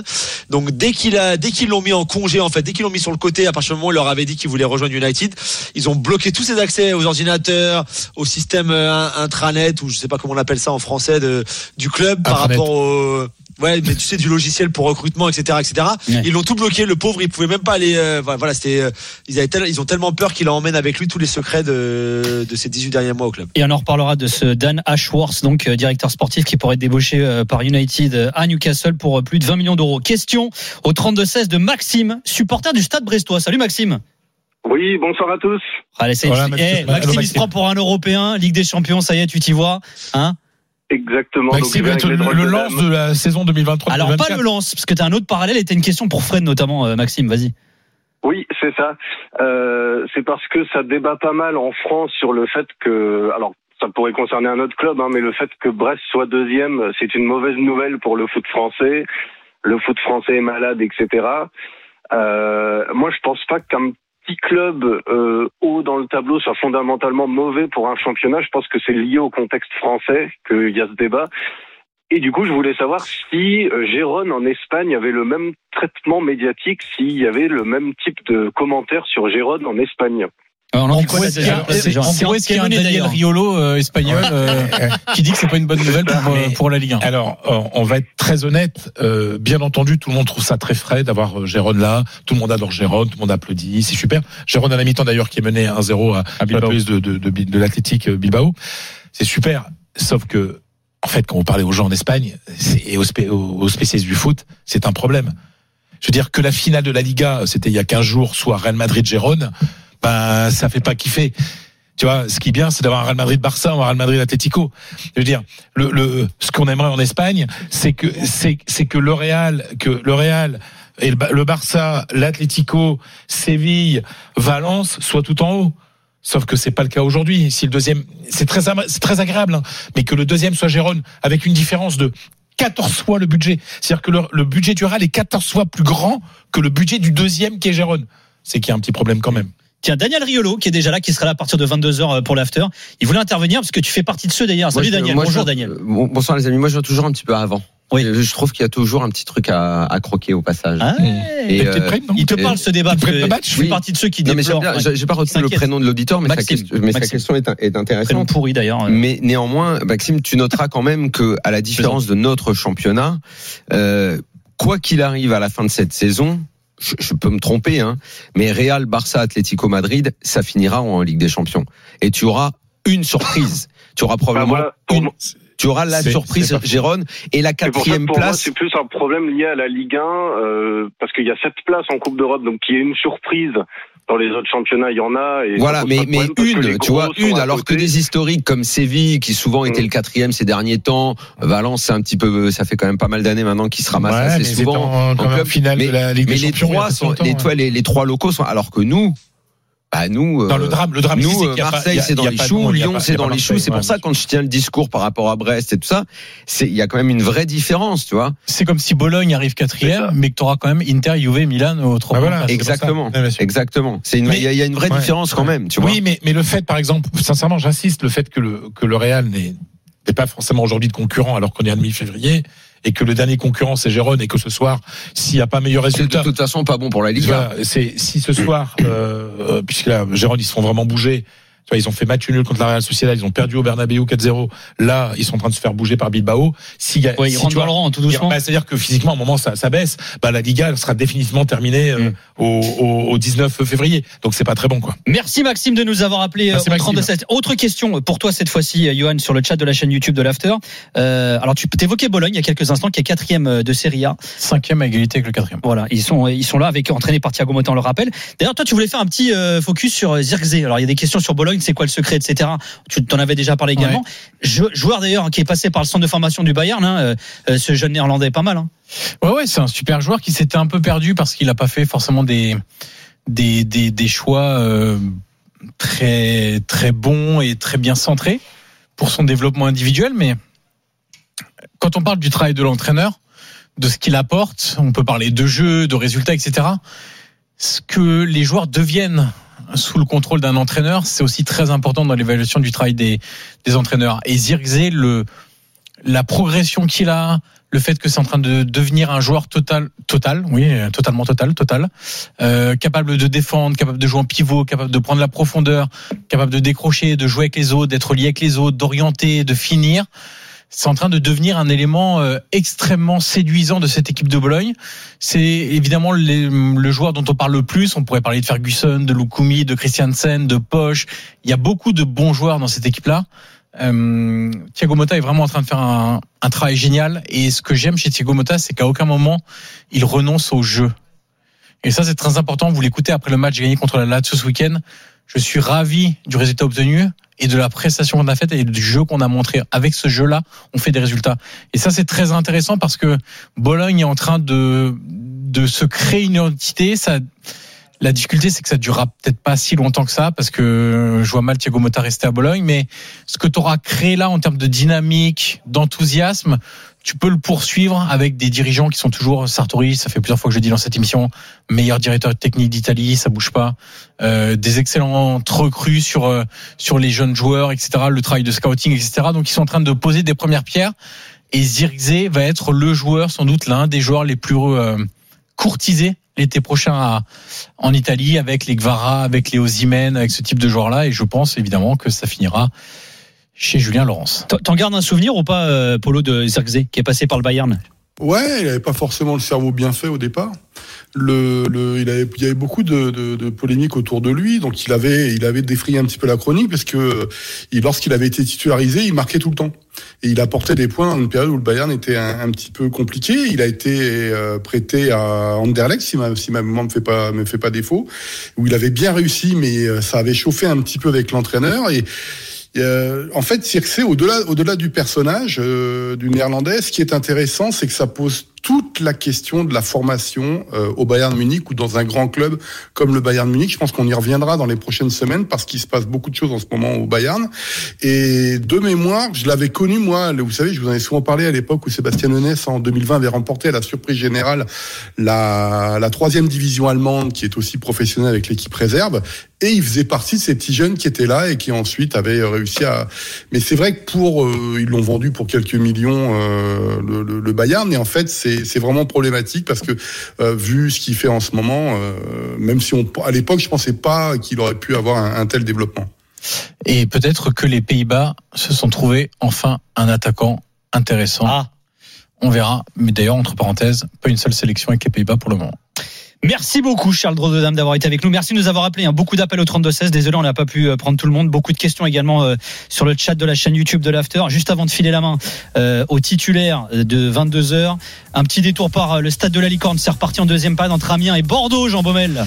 Exactement, c'est reparti depuis 7 minutes, toujours 1-0 pour euh, les Amiénois avec ce but euh, de Jack Line à- en première période à la 30e. Il y a eu deux grosses occasions encore pour les Bordelais euh, dans ce début de, de seconde période avec Ensimba et une parade extraordinaire de Gertner et, et Vipotnik euh, qui met la tête, mais pas assez euh, dangereuse et capté aussi pour une nouvelle fois par Régis Gertner qui est, qui est l'homme du match pour, le- pour l'instant. Pas mal de temps mort, pas mal de blessés, mais pour l'instant le score est d'1-0, 54 minutes de jeu. Merci Gibo, tu restes avec nous. La suite de ce Amiens Bordeaux dans l'after dans un instant. Euh, on vous attend au 32-16. Gilbert Bribois, Daniel Riolo sont là notamment. À tout de suite. Ciao, ciao. Génération After.